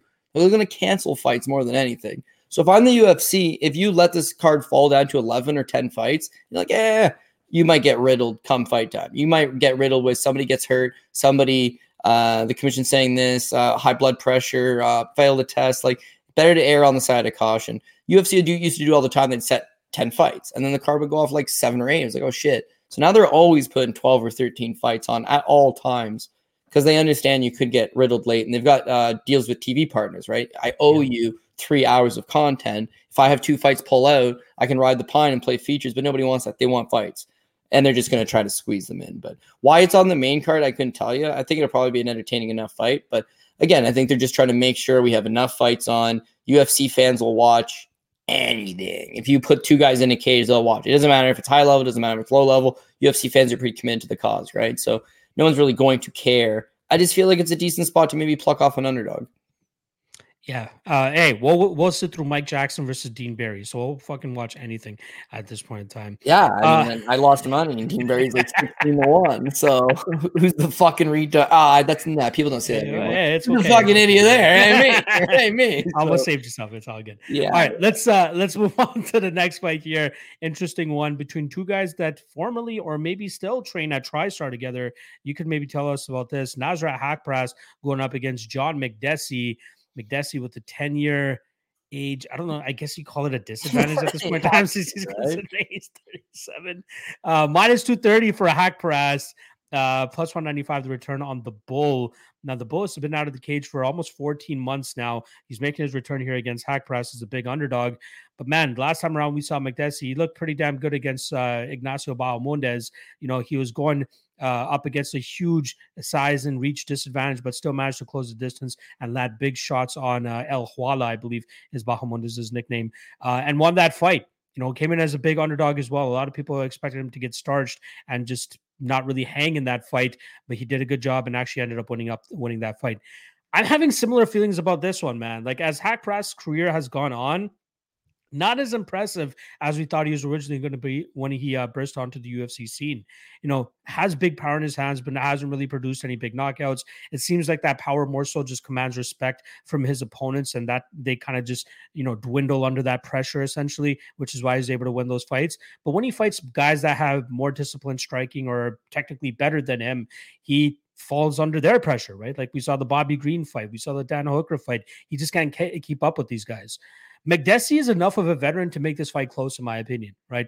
I think minus two thirty on a Haqparast is a little bit illogical. Uh, you know, say what you want about Makdessi, thirty seven years old. Say what you want about his age. He might be on a decline and all that. But if his chin holds up in this fight, and considering Haqparast's inability to knock anybody out, Makdessi is very live in this fight. Like he is absolutely live. Do I have the balls to go out there and bet Makdessi? No. I know guys that are and likely should have to, especially considering this price tag. I still do end up on the side that Haqparast will likely land the better strikes. And I think that's what it's going to come down to. You know, landing the big strikes from the outside, uh, maybe getting that respect from Makdessi, and even just landing damaging blows that probably cut up Makdessi and make it look good for the judges will likely be the reason Haqparast wins this fight. You know, I'd say, hey, consider maybe the overs here, but you're talking about an over two and a half that's sitting at minus 220. Maybe playable, as I don't think that either guy will finish each other. But I do think it's going to be the Haqparast side that still ends up getting his hand raised in this spot. Haqparast by decisions currently sits at plus 120. That's the only line I'd consider playing. Otherwise, you know, I, I, I just don't want to touch this fight all in all. You can clearly make a case for Makdessi in this spot, and I get it, but I'm good with, you know, just staying off the 37 year old and just watching this fight as a spectator more often. Uh, what are your thoughts here? You giving Makdessi that shot, or do you think Haqparast uh, comes through with the youth? I think it's actually a much closer fight than the line suggests. Basically, everything you're saying. John Makdessi is good at staying in these relatively close striking battles, right? They generally go 15 minutes his fights. He's capable of putting up decent numbers. He's got good striking, and I feel like he's going to keep it more competitive than a lot of people maybe think. Haqparast, meanwhile, he's just like a different guy, man. 27 years old, still young, still could get back to that prospect status, but since Drew Dober's knocked him out, he's not looked the same at all. Like the Alex Munoz fight, he put up good volume in that fight, but he never looked comfortable. The Rafa Garcia fight, he did not look good. He looked off to me. And then Dan Hooker and Bobby Green straight up just backed him up, doubled him up on volume, something that Haqparast generally has good, uh, you know, volume himself.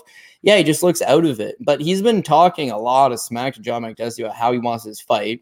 Firas Zahabi, coached John Makdessi from the time he was an amateur. Like he he knows everything about John Makdessi. So it seems like Haqparast loves this fight and he's probably beat him in the training room and he doesn't like him personally. And he's, you know, he's been trying to bark him up a few times now. Now Makdessi's getting fired up. But like all it is is just like adding a layer of emotion that John Makdessi doesn't fight emotionally. You know, he fights very precise, right? He's a he's a long pant kickboxer. He's not looking to knock you out. In fact, the last time he knocked out a guy was Shane Campbell seven years ago dope ass win when you think about it. But seven years ago, right?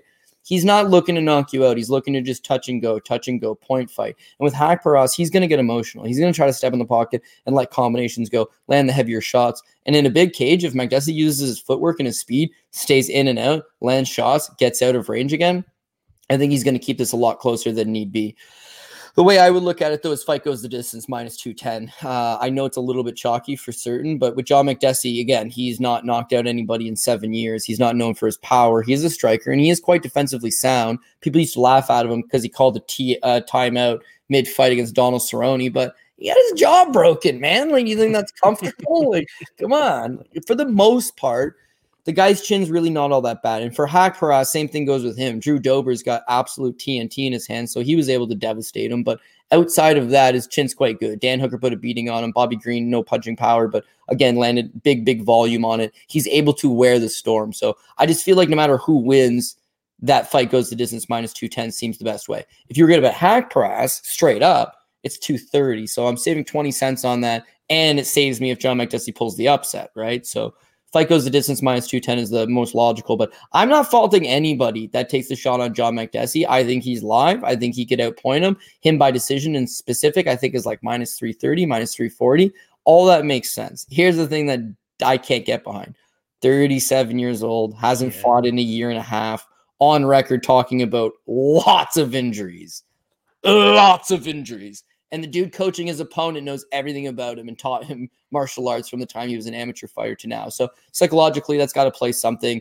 Age, injuries, year and a half off, going to a different country. Um, I don't know. Like all of that's just enough to put enough cast enough doubt in my mind that I would rather just take Fico's the distance and try to play it safe.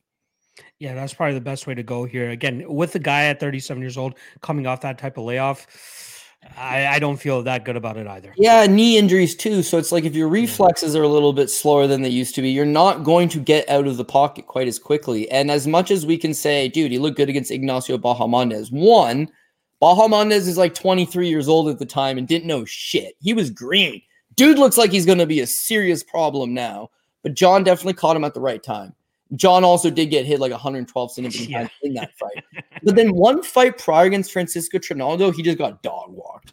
Trinaldo yeah. just he just backed him up the whole time, backed him up, backed him up. John would try to throw something, Trinaldo would just counter and back him up again. Like he had zero answer and he lost a 30 27 across the board. Yeah, I could see Hakarov's doing the same thing, especially if John's feeling old and hurt. But again, he seems motivated. He's saying he's healthy, which is a big deal because he generally fights hurt. Yeah, yeah, it could be closer than need be. But in both scenarios, I am just feeling that fight goes the distance. I like it. All right. Let's move on because we got three fights left, Cody, and I think we're doing pretty good time as well. Only an hour and 20 into this podcast. We only got three fights left. This might be a record for how quickly we're able to get through propping you up. All right, let's get through this next fight. And again, a fight that I'm kind of scratching my head in terms of the placement of it.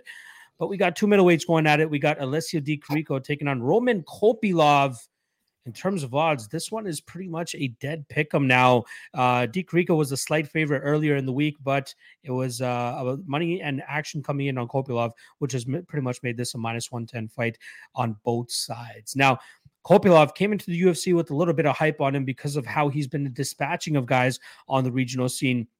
Pretty much finished every one of his opponents on the regional scene with his impressive striking arsenal, good combinations, good just swagger about him that he just seemed to intimidate most of these guys before the fight even started. And he was able to squash them. Then he comes into the UFC, falls against Karl Roberson, where his cardio and his output looked very abysmal. And then ultimately, Karl Roberson finishes him in the last round of that fight. Then he comes back and has a, you know, uh, an inspiring-ish performance against Albert Duraev. A lot of people expected him to get squashed there, but he made it very difficult for Duraev to get much off. You know, Duraev's L, uh, eye pretty much swell up in that fight and could have been stopped as well, but we saw him, uh, you know, gut through that and pull out that victory. But Kopylov, you know, really not showing what we saw on the regional scene when going into taping this fight, I really thought I was going to come out on the Kopylov side, thinking that, hey, this is the fight that I'll likely have to pull the trigger on Kopylov and thinks he bounces back and finally gets the first win in his UFC career. But man, it's so hard to trust this version of him. Like, if we see even a glimpse of what he used to look like on the regional scene, I might be interested in taking a, a shot on him here at, at near evens here. But man, like, it, it's not trustworthy whatsoever. I think he's the better technical striker here, and I think he's just a better fighter uh, than Alessio Di Chirico. But Di Chirico just has that veteran in him now, right? He hasn't really had the greatest UFC run, but he just keeps hanging in there. Everybody expecting him to be a sacrificial lamb to Joaquin Buckley, but he smacks Buckley upside the head and knocks him out clean in that fight with a beautiful head kick. So he's just staying in the UFC ever so slightly. But when you're losing striking battles to Zak Cummings, it's just not a good sign to me if Kopylov's cardio looks good, if Kopylov finally starts pulling the trigger, he's definitely going to look a lot better than minus 110. I lean on the Kopylov side here. I do think he will be able to outstrike Di Chirico here and uh, touch him up from the outside. I think he wins this fight by decision. Kopylov by decision currently sits at plus 200. Um, but I just don't have uber confidence on either side, honestly. I'm not a big Di Chirico fan. I don't think he's the greatest fighter. And Kopylov, just is leaving a lot to be desired still compared to what we've been seeing from the regional scene from him. I'll pass this on to you with one question because Cloudbet actually has a uh, prop on this matchup. Who will end up with the most significant strikes? You're getting Alessio Di Chirico at minus 125 and Roman Kopylov at plus 104 what are you taking in that prop and then ultimately break down this fight? Yeah, it's an interesting prop because I feel like Kopylov will probably land the more volume. He's got better hand speed, better boxing combinations, but I feel like Di Chirico is going to try to get a hold of him, clinch up, take him down, slow this thing down. And if that's the case, I think Di Chirico can win the fight. But it'd be one of those fights where you do get outstruck but still win. Does that make sense? You're getting the takedowns, you're getting the position, you're getting that, but you're not really landing a whole lot uh, Di doesn't ever land really anything. If you look at his uh, pretty much all of his fights, his body of work, it's like 50. 50 seems to be like a good number for him. Against Zak Cummings, full 15 minutes, he landed 53. Against Muradov, a full 15 minutes, he lands 36. Against Kevin Holland, a full 15 minutes, 51. Julian Marquez, 50. It's all that same range 50, 50, 50 doesn't really throw a whole lot, right? So I could feel like Kopylov might be able to slightly outbox him and put up better numbers, but I feel like the the takedown is going to make the difference for Alessio Di Chirico. I'm not high on this guy by no stretch. He's also coming off his first knockout loss of his career. It was in 17 seconds, so it's not exactly the best look. But uh, assuming he's shaked off the cobwebs and feels good, physically looks like he's in much better shape. He's been looking to implement his wrestling a lot more in a lot of his fights, and I just feel like he's a little more versatile. You're absolutely right in the Zak Cummings fight. Getting outstruck by him is a bad look He was one second away from winning that fight. yeah. one second. One second, and he gets kicked in the fucking head and just crumples. And that loses in the third round because he was winning the third round. Yeah. That seals the deal the other way. So in another world, it's like, oh man, he could have won that fight. The Makhmud Muradov fight, he looks like trash for the first two rounds, but the third round, he tires Muradov out. His cardio looked good there. He brought it on, won the third, wasn't enough. Against Kevin Holland, um, and it was he was somewhat in the fight with Kevin Holland, which I think is decent. Holland's not obviously terrible, so you know there's like certain spots here and there you can put together. But uh, he's got decent kicks from range. He's got okay wrestling. I think he's going to try to close up the distance and take Kopylov down, and then that would be the key. Roman Kopylov, you nailed it. You watch this guy on the regional scene in Russia, looks like he's going to be a problem. You see him in the UFC, he's not the same guy. Why that is, I couldn't tell you. But uh, of course, you'll know Khadis Ibragimov, right? Have you ever looked up Khadis Ibragimov lately? Oh God, what is he on? Like a seven fight losing streak or what? Please, please, by all means, check out Khadis Ibragimov right now, right? And he is exactly like Roman Kopylov as far as I'm concerned. Uh, in Khadis's case, right, he's a joke, right? Because he went eight and zero and then signed with the UFC, where he lost to Dong Jung, first ever loss of his career. He got choked out. Then he lost to Ed Herman. That's definitely a bad look. Then he lost to Roman Dolidze. Then he lost to Danilo Marques. And just like that, he went from 8 and 0 undefeated to four fight losing streak, 0 and 4 in the UFC, released. Since his release, he's 5 and 0 in the Russian regionals. Oh, wow. He's beaten a guy that's 10 and 1. He beat a guy that was 12 and 3. He's doing a little pro boxing on the side. Who who knows if it's the juice? Who knows if it's the environment? Who knows if it's the level of competition is more disguised?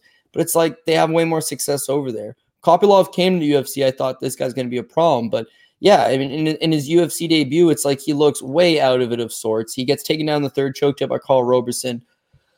Oh man, bad look. Then he takes over two years off. So that's where you should have seen the progression of him. If he was getting better in the time away from the sport, would have been that two year long layoff. He comes back in against Albert Duraev and uh, gave a better account of himself, but still got control for six minutes of the fight off the one takedown. Duraev is gassed the whole time. Kopylov's gassed the whole time. He dropped Duraev and then allows Duraev just to grab the hold of the clinch again. Like no awareness, no footwork. He doesn't kick. He only only throws punches to the head. Is so one dimensional, right? And he's getting taken down. That might be enough to beat Alessio Di Chirico. Really, it might be. I just got a feeling that Di Chirico is going to mix the martial arts a little better, and that's going to be the difference. You know, you can strike at some point, throw some kicks, kick the leg, try to take him down, try to lean on him, try to, you know, try to impose your will a little bit and just like uh, add different layers to it, make him think about different things, cause him to fight, cause him to react, probably get the win, right? So I am going to take Alessio Chirico by decision. This is a this is a greasy fight. It's a fight that I don't think you want a whole lot of exposure to.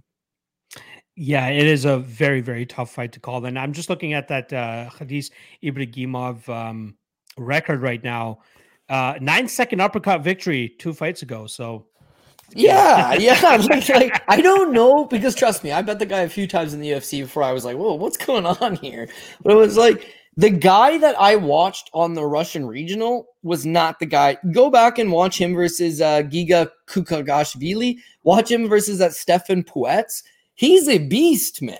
And then in the yeah. UFC, it's like he threw no punches. He stood there and stared at his opponent and then would lose. It was like he gas, he wouldn't throw punches. It was like this is not the same guy. Don't know what it is. Kopylov, I'm not saying it's going to be to that extent, but again, the guy that you see on the regional, he gets a lot of fourth round finishes, right? Because he's got great cardio. He continuously pushes a pace. In the third and fourth round, his opponents are tired and they start to curl over, and he just starts letting his hands go and gets those combinations going, and all of a sudden he puts them over. In the UFC, he's got no cardio. He's gassed after two. So, like, What's the difference? What's the difference? I mean, supplements. most people would say EPO, right? That's that's the very likely difference. But uh, just because I'm not looking for you to get any legal troubles, I'm not going to outright come and say EPO. EPO. That's all I got to say about that. How do you spell it out in French? Maybe. Yeah, yeah. EPO. I love it. I love it. All right, let's get to the co-main event here, which is a banger of a fight, man. I'm very much looking forward to this one. It is a pivotal middleweight fight between Robert Whitaker and Marvin Vettori. Just pull up the beautiful graphic here, courtesy of the All Stars app. Make sure you guys go check them out. Uh, Robert Whitaker coming in as a favorite here at minus 210. Interestingly enough, though, uh, action coming in heavily on the uh, Marvin Vettori side over the last couple days. So Robert Whitaker originally around minus 240. Now here he is as a uh, minus 210 favorite now against Marvin Vettori. Now I get why people are taking the Vettori side. The skill set wise, you know, it's kind of closer than what the odds indicate, right? Not to mention that uh, both guys are top five guys. Uh, so to have such a wide range, I completely understand why, uh, or sorry, wide odds. I can see why people are actually willing to take that shot on Vettori. But personally, I just can't get there. I really think that uh, Whitaker is that much better than Vettori in every single aspect of MMA, outside of out muscling him, right? Like that's where Vettori could probably get the upper hand is by pushing him up against the cage, bullying him like he's been able to bully uh, opponents in the past. That's usually been his calling card in a lot of fights. But I think he's going to struggle to do that against a better technical fighter here in Robert Whitaker, who, again, in my opinion, should be able to get out of those bad positions up against the cage. Should be the one quicker to the punches, right? He's going to have the speed and footwork advantage here compared to that slow plodding version of uh, uh Marvin Vettori that we see time and time again. Um, that's where I think that's going to cause Marvin problems because I don't think that Marvin will be able to get a hold of him and use that grapple heavy style or even that strength and try to bully him. So I do like Whitaker here. The guy's still only 31 years old, right? He still has plenty of time in his prime to showcase that he's still one of the best middleweights in the world. And considering that he had a very, you know, solid performance uh, against Adesanya last night, uh, last time, even in a losing effort, I still think that he has enough left in the the can here or, or the tank here to pretty much go out there and beat some of these guys in that top five to top three range of the middleweight division. So I get why people are iffy on that minus two tennis line and why that line continues to come down. But I still think that Whitaker is the side here. Um, but taking him by decision is probably the best way to go about it, right? He has uh, minus 115, minus 120 is the line that I'm currently seeing for Whitaker by decision. Uh, and I think that's the best way to do it because he hasn't finished anybody in over five years. Marvin Vettori's never been finished in his career, period. And I think it's going to be very difficult for Whitaker to find that kill shot to put him out in the spot. So give me Whitaker, Whitaker by decision. I don't hate anybody taking the Vettori money line, but I think uh, Robert will still get his hand raised here. Couple Cloudbet props here for you, Cody. I'll answer or ask you these two, and then I'll pass it on over to you. Uh, firstly, most takedowns uh, is either going to be Robert Whitaker minus 115 or Marvin Vettori minus 105. And then uh, over significant strikes for Whitaker is set at 73 and a half. So, who gets the most takedowns? And do you think that Whitaker gets over 73 significant strikes? I take Vettori gets the most takedowns. Whitaker does get over the strike number. I think Marvin okay. Probably shoots the takedown. I don't know that Robert Whitaker's game plan revolves around trying to wrestle this man down as much as it's going to be matador him around. And taking him down, going to be a bit of a task. He's built like a cement cinder block. I think if anything, he's just going to maybe try to mix it in here and there to just have him uh, thinking about something different, get out of the way. Vettori, meanwhile, he'll be trying to press for a few takedowns to slow Robbie down. And I think he probably does get a couple of them. I think Whitaker pops up right back up right away, but it's still going to count as a takedown. So this is a spot where I can see Vettori getting one or two takedowns, Whitaker getting zero or maybe one, and Vettori getting that. As far as the strike goes, um, yeah, yeah, I love, I love that. I love that. I love the over on that, and uh, very excited about that because listen, when you're Robert Whitaker, this is such a uh, like a treat to go back and tape watch a lot of this because like when you talk about grappler versus wrestler, it's a striker versus uh, you know a jiu-jitsu guy, and it's all these different styles versus styles. But we also talk about striker versus striker, right? Striker versus striker seems very up forward. Yeah, it's just, just two strikers going at it. But then you break down like what kind of striking, right? Are they kickers? Are they boxers? Do they use their knees? Are they Muay Thai guys? And what's the footwork like? It's like all these different dimensions of it. In Robert Whitaker's case, is that like he wants to counterpunch. The guy wants to counterpunch. Unfortunately for him, almost everybody he fights is a counterpuncher. Both times he fights Yoel Romero, Yoel's sitting there waiting, like, yo, come to me, dog. So Robbie's forced to go and do it. His fight with Israel Adesanya, one of the better counterpunchers in the games. Same thing. Come to me. Darren Till fight. Darren Till's a counterpuncher. The Jared Cannonier fight. Jared Cannonier looks to counterpunch. The Kelvin Gastelum fight. That's the first time in a very long time that someone was like, I'm going to come to you and I'm going to make it a fight. And as a result, in that fight, you see Robert Whitaker land 150 significant strikes. How is that possible? How does he throw up a career high like that? How does he, from one fight prior, where he puts up, he went he went 25 minutes with Darren Till, landed 69. He went 25 with Rob with uh, with Kelvin Gastelum and landed 150. How's that possible? Because it's a striking style. Darren Till's looking to lay back. Darren Till's not looking to exert himself. It's the fact that he landed zero significant strikes against Tyron Woodley. He doesn't throw. He looks to counter. If you're going to come at Robert Whitaker, that's what brings out the best in him. That's where he's at his best. And in that Kelvin Gastelum fight, everything he's throwing is two, three punch combinations. Darts out of the way, lands, finishes with a big old head kick, drops him at the start of the first round, or uh, sorry, not the first round. I believe it's the third round. He drops him with a head kick. It's like he's on point. Drop Jared Cannonier with the exact same head kick. It's like the kicking game's there. The ability to move out of harm's way is there to evade most of the damage, to have these guys miss on a lot of their punches, and then come back with two or three at a time. In a five round fight, what Whitaker's problem is is that he starts to accumulate damage, and as he gets damaged, things start to hurt him more. He looks like he's fatigued, not fatigued, he's hurt, right? The longer these fights go, is an accumulation. And in Vettori's case, he's kind of a bit of a slow starter. Like if you watch versus Jack, him versus Jack Hermansson, four and five, he's just absolutely walking him backwards and landing. Him versus Paulo Costa, the longer the fight goes, you know, he's able to, not that it was a five round fight, but just the longer you're able to tire this man down, it's like that's where he's going to have his success. Against Whitaker, three round fight, I think Whitaker gets the jump on him, banks a couple rounds, survives if need be. Whitaker, Whitaker by decision. Same thing you mentioned, minus 115. It's about even money. I don't fault nobody for taking the Vettori shot. I wanted to take the Vettori shot. but the way he fights is he wants to step in the pocket and he wants to throw down. That's why Paulo Costa obliged him. That's why his numbers look so good against Paulo Costa. Against someone like Whitaker that's going to look to Matador use his footwork, get out of harm's way, counter, and get out of there, it's going to be much tougher to track down. So look at him when he's comfortable, like the Paulo Costa fight, where you're just standing in the pocket, and look at him versus Israel Adesanya. Him versus Adesanya, he's not throwing anything. It's like he's nervous. It's like he can't quite figure out where the guy is. He can't quite figure out the distance. And I get Izzy is Izzy for a reason. He's, you know, a master manipulator. He's excellent at finding the range, right? Uh, Whitaker is a former world champion as well. He's a guy that's able to make round to round adjustments, mid round adjustments if need be. He's tough. He's durable. He's been dropped a whole lot, but I mean, to his credit, he gets back up. He finds ways to survive. He recoups. His cardio is world class. I just feel like there's a lot that you could get behind him. The money line, I do not like. But the fact that Vettori's that durable and Whitaker's not really knocking guys out as much as he used to would scream that if he's going to win, he's going to have to do it by 15 minute decision. And so for to get an even money play instead of a minus 210 play, much better. I love it. I'm glad that we're on the same page there. You know, I was getting a little bit discouraged with my Whitaker takes, especially seeing how many people on, were on Vettori. But once you really start to get that uh, that price tag in mind and seeing the angle that they're taking it from, which I completely agree with, right? Like if you see a discrepancy in the line, you should take advantage of it, and they're taking advantage of it. But I think ultimately this is going to be one of those spots where even with the line incorrect, we should still get a good cash on Whitaker here. But even better if you're able to take that uh, Whitaker by decision. Yeah, and I know people are saying like, "Oh man, uh, oh man, geez, uh, he's gonna he's gonna go take Robert Whitaker down." It's like I don't I don't know that I'm super confident about that. Like Marvin in Marvin Vettori's game, it's like, well, who's he who's he taking down? Well, he took down Kevin Holland eleven times. It's like, yeah, right, Kevin Holland. Well, like who else is he taking down? Oh, dude, Karl Roberson. Oh, okay. Like who else is he taking down?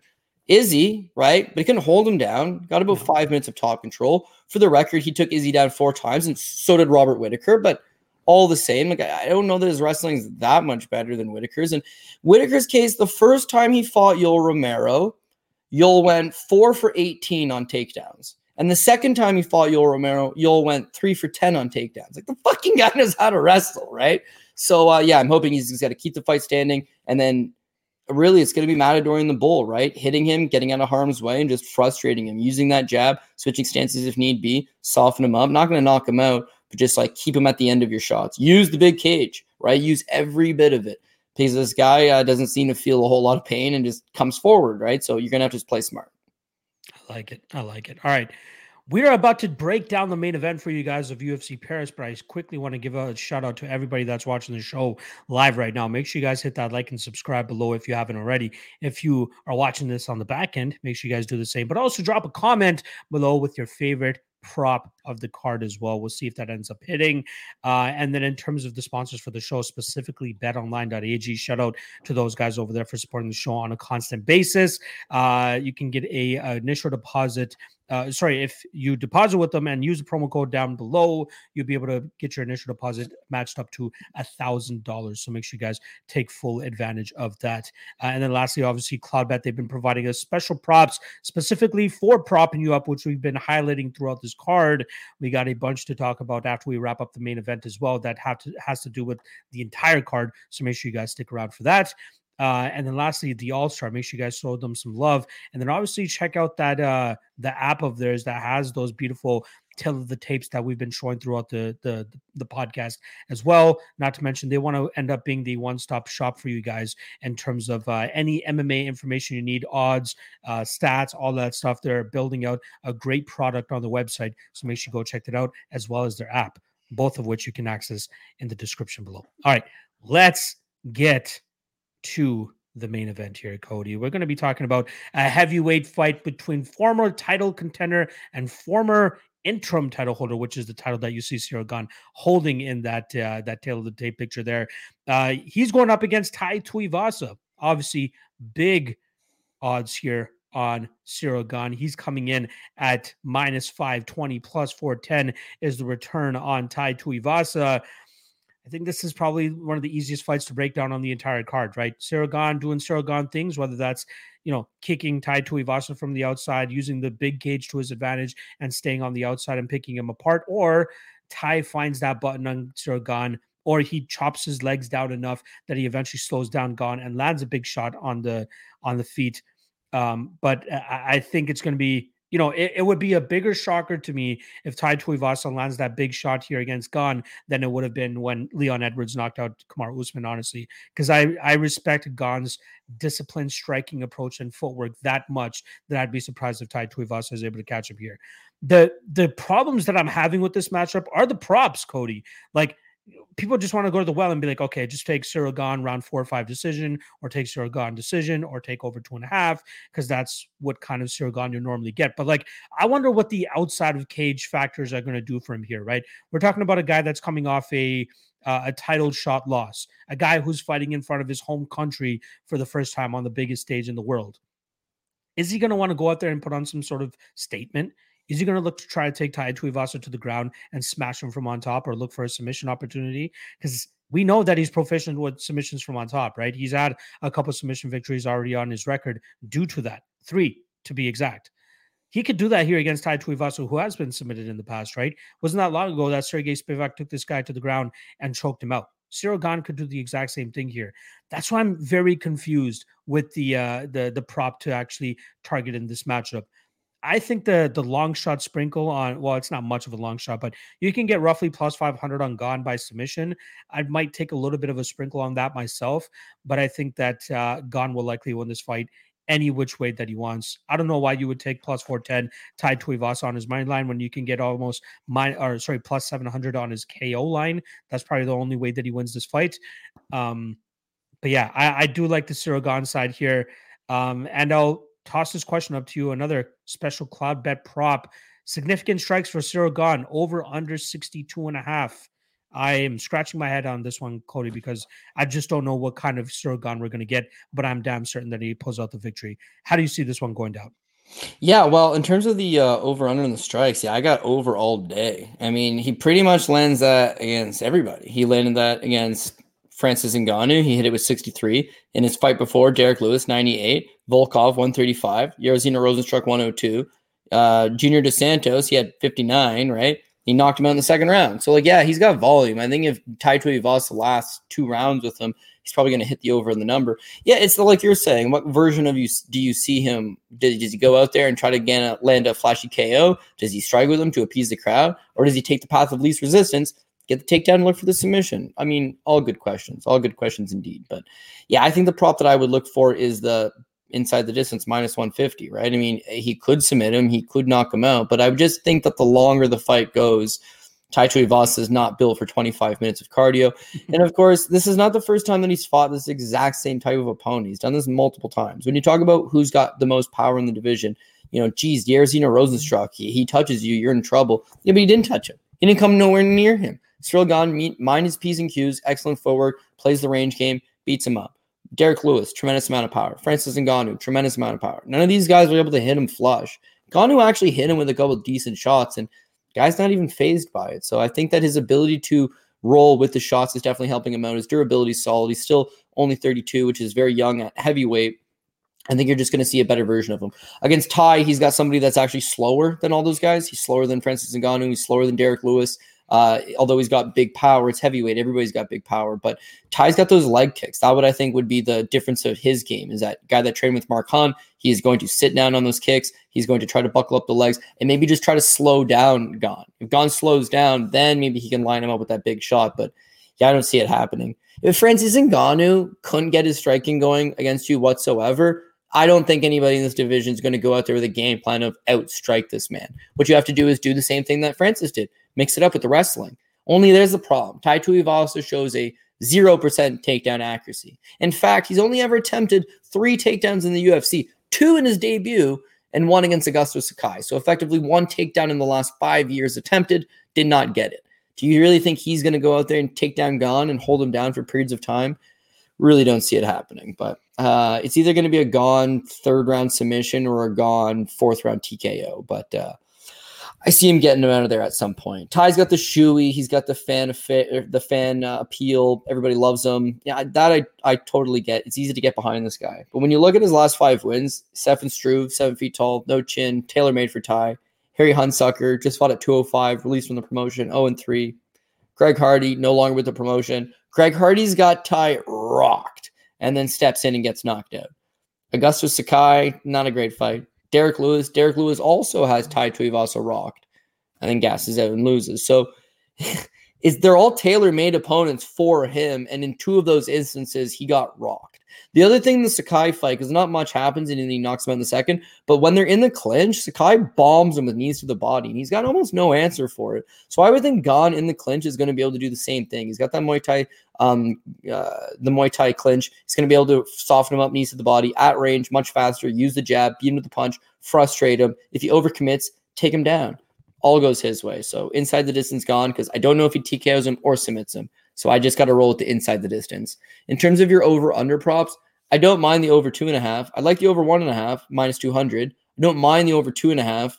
But now, now you're starting to get into a heavyweight fight that's going late, and you got Tai Tuivasa who hasn't fought past like seven minutes in a long ass time, right? So yeah, I I don't know that I would want to get into those deeper rounds four, round five, all possible for sure. But if you're Tai, you're a six to one underdog you're a knockout guy, you do a shoey, you celebrate. You're not looking to point fight this guy. You're not looking to wrestle this guy. You're, you're looking to go out there and let your hands go. And that'll be to his detriment or to his success. He's either going to die on his shield and knock out Gane, or uh, he's going to miss. He's going to tire himself out. And just like Derrick Lewis, you know, he's going to curl over from fatigue, and then just clean shots are gonna are gonna mount up. But the last thing, only thing I don't really care about Gane is like he lacks that killer instinct.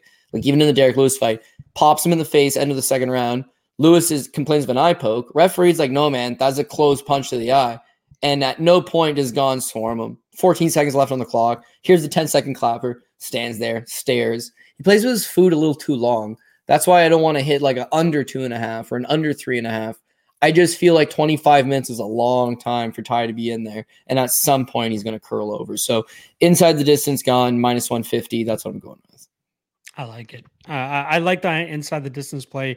Now that I'm thinking about it a little bit more, you know, I was kind of hanging myself up on the round four or five decision prop that you know a couple of these books offer. But uh, yeah, inside the distance minus minus fifty. You know, turning a minus five twenty into a minus five one fifty. I'm down with as well. So I definitely see that angle. All right.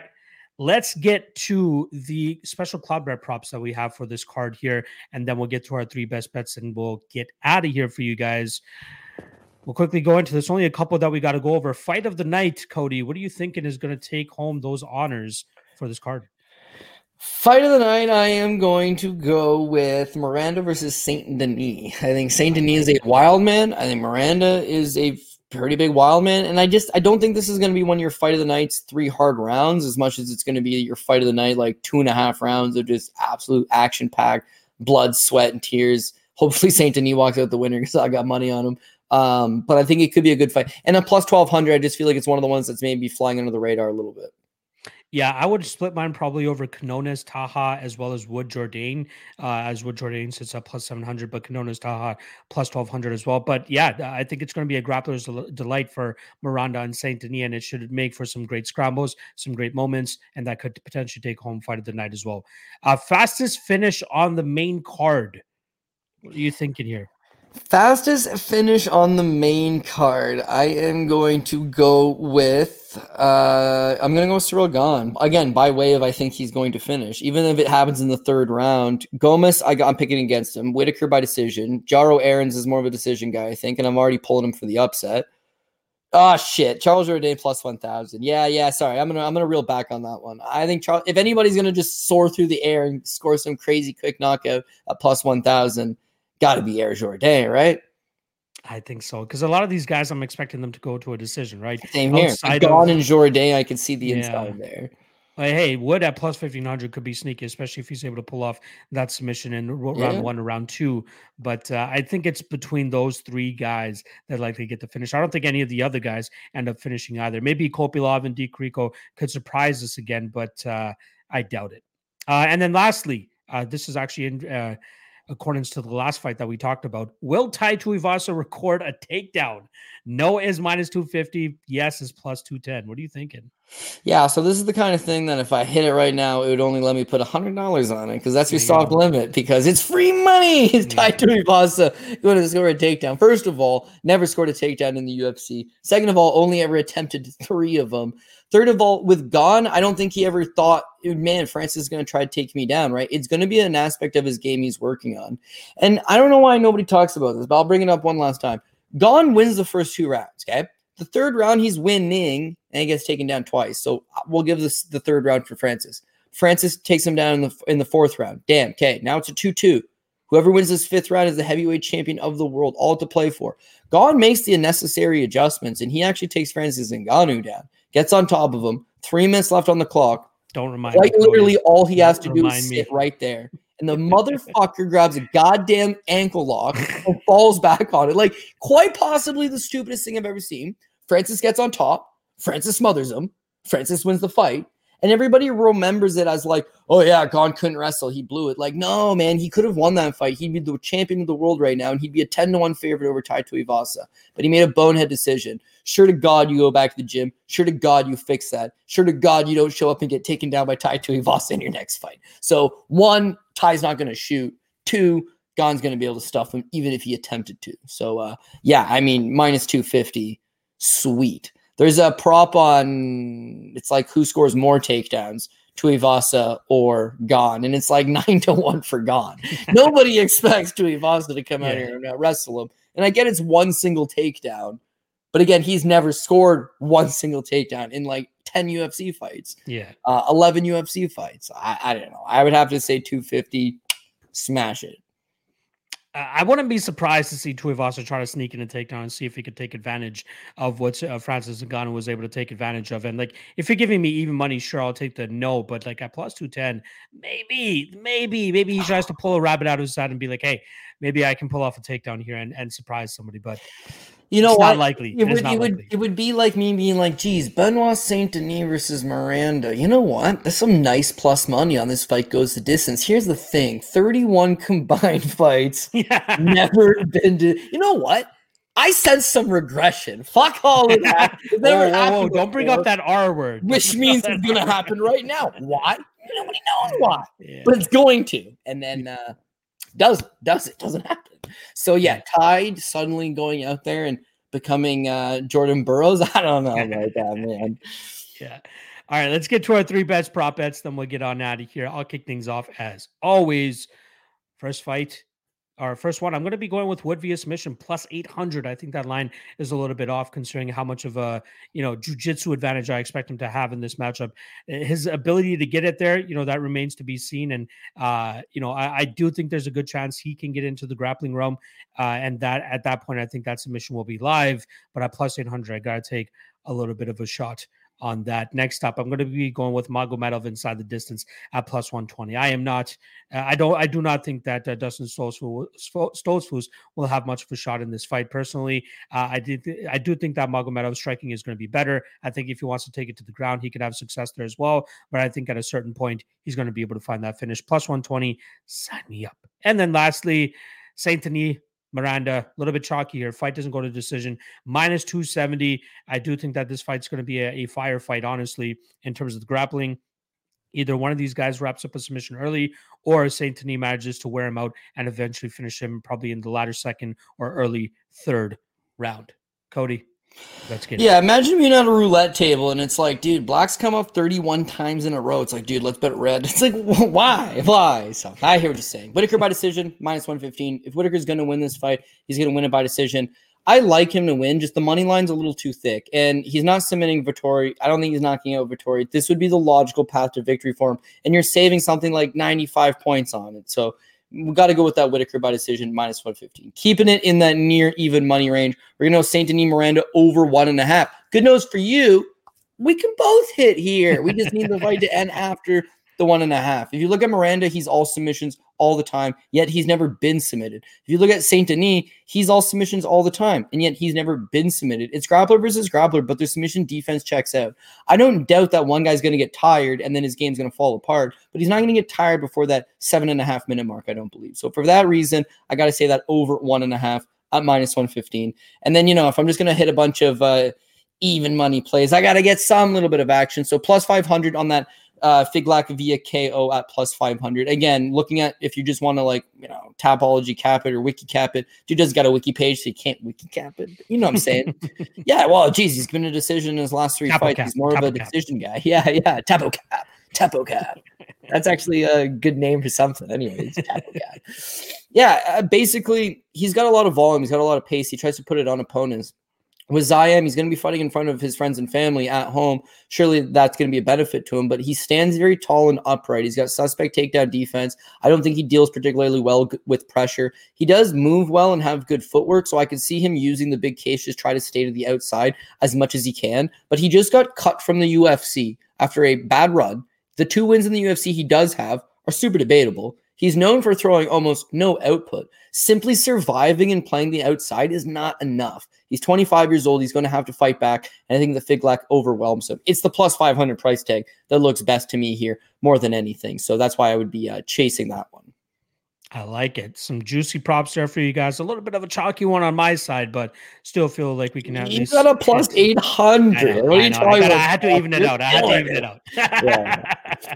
uh, appreciate everybody checking out the show as always. Again, we're back for three straight weeks of some UFC content, and then the following three weeks, Cody, there's only one UFC event between the September 27th weekend and October 8th weekend. Uh, but I'm sure people will be making good use of that. I believe it's Canadian Thanksgiving around that time as well. So at least we'll be able to spend some time with the family. Uh, I'll give you the platform one last time for anything you want to say, my friend, and then I'll wrap this thing up. Yeah, I got it all figured out. There was like 18 straight UFCs and then one week break. So I got married. And then we got hey. three we got three more UFCs and then I having a kid. And then and then yeah, and then I've got 2 weeks figure it out, jump back on it. Of course, we got contender series. I think PFL finals are wrapping up. Bellator's coming back. So there'll be different spots, but uh, it's an exciting time to be, you know, in the community, right? I mean, there's just a lot of good content going out there, tons of books, man. There's never been this many books. Used to be half shady. You'd be like, is my yeah. book gonna pay me? Like, I don't know, man. Yeah. Uh, now it's just like everyone's giving you promo codes. They're trying to get you signed up. Celebrities are getting involved. It's an oversaturated market, in my opinion. But if you're looking for advice, if you're looking to get into it, there's just so many tools and avenues that quite literally just didn't exist 10 years ago, right? Five years ago, even. So, uh, yeah, upwards and onwards, things are going well. And the the one thing I'm needing to end off my summer is just that killer PRP. I'm telling you this, not the card. This is a fucking bad card, but it's coming. It is coming. So hopefully we're gonna get back to better days. And in the meantime, let's score some props. Let's score some totals. Let's enjoy the fights Saturday afternoon. Could I have said it any better than my guy Cody over there? I don't think so. Uh, appreciate everybody checking out the show. Again, hit that like and subscribe on the way out. Drop a comment as well on the back end. We'll be back next Thursday uh, to prop you guys up once again. And it's a pay per view card. We got Khamzat Chimaev going up against Nate Diaz. Very much looking forward to that. Hopefully, we can produce some winners on that card as well. All right, Cody, appreciate you joining as always. Appreciate everybody checking out the show. We'll see you next week. peace, bonjour. What do they say? Au revoir, au revoir. Au revoir.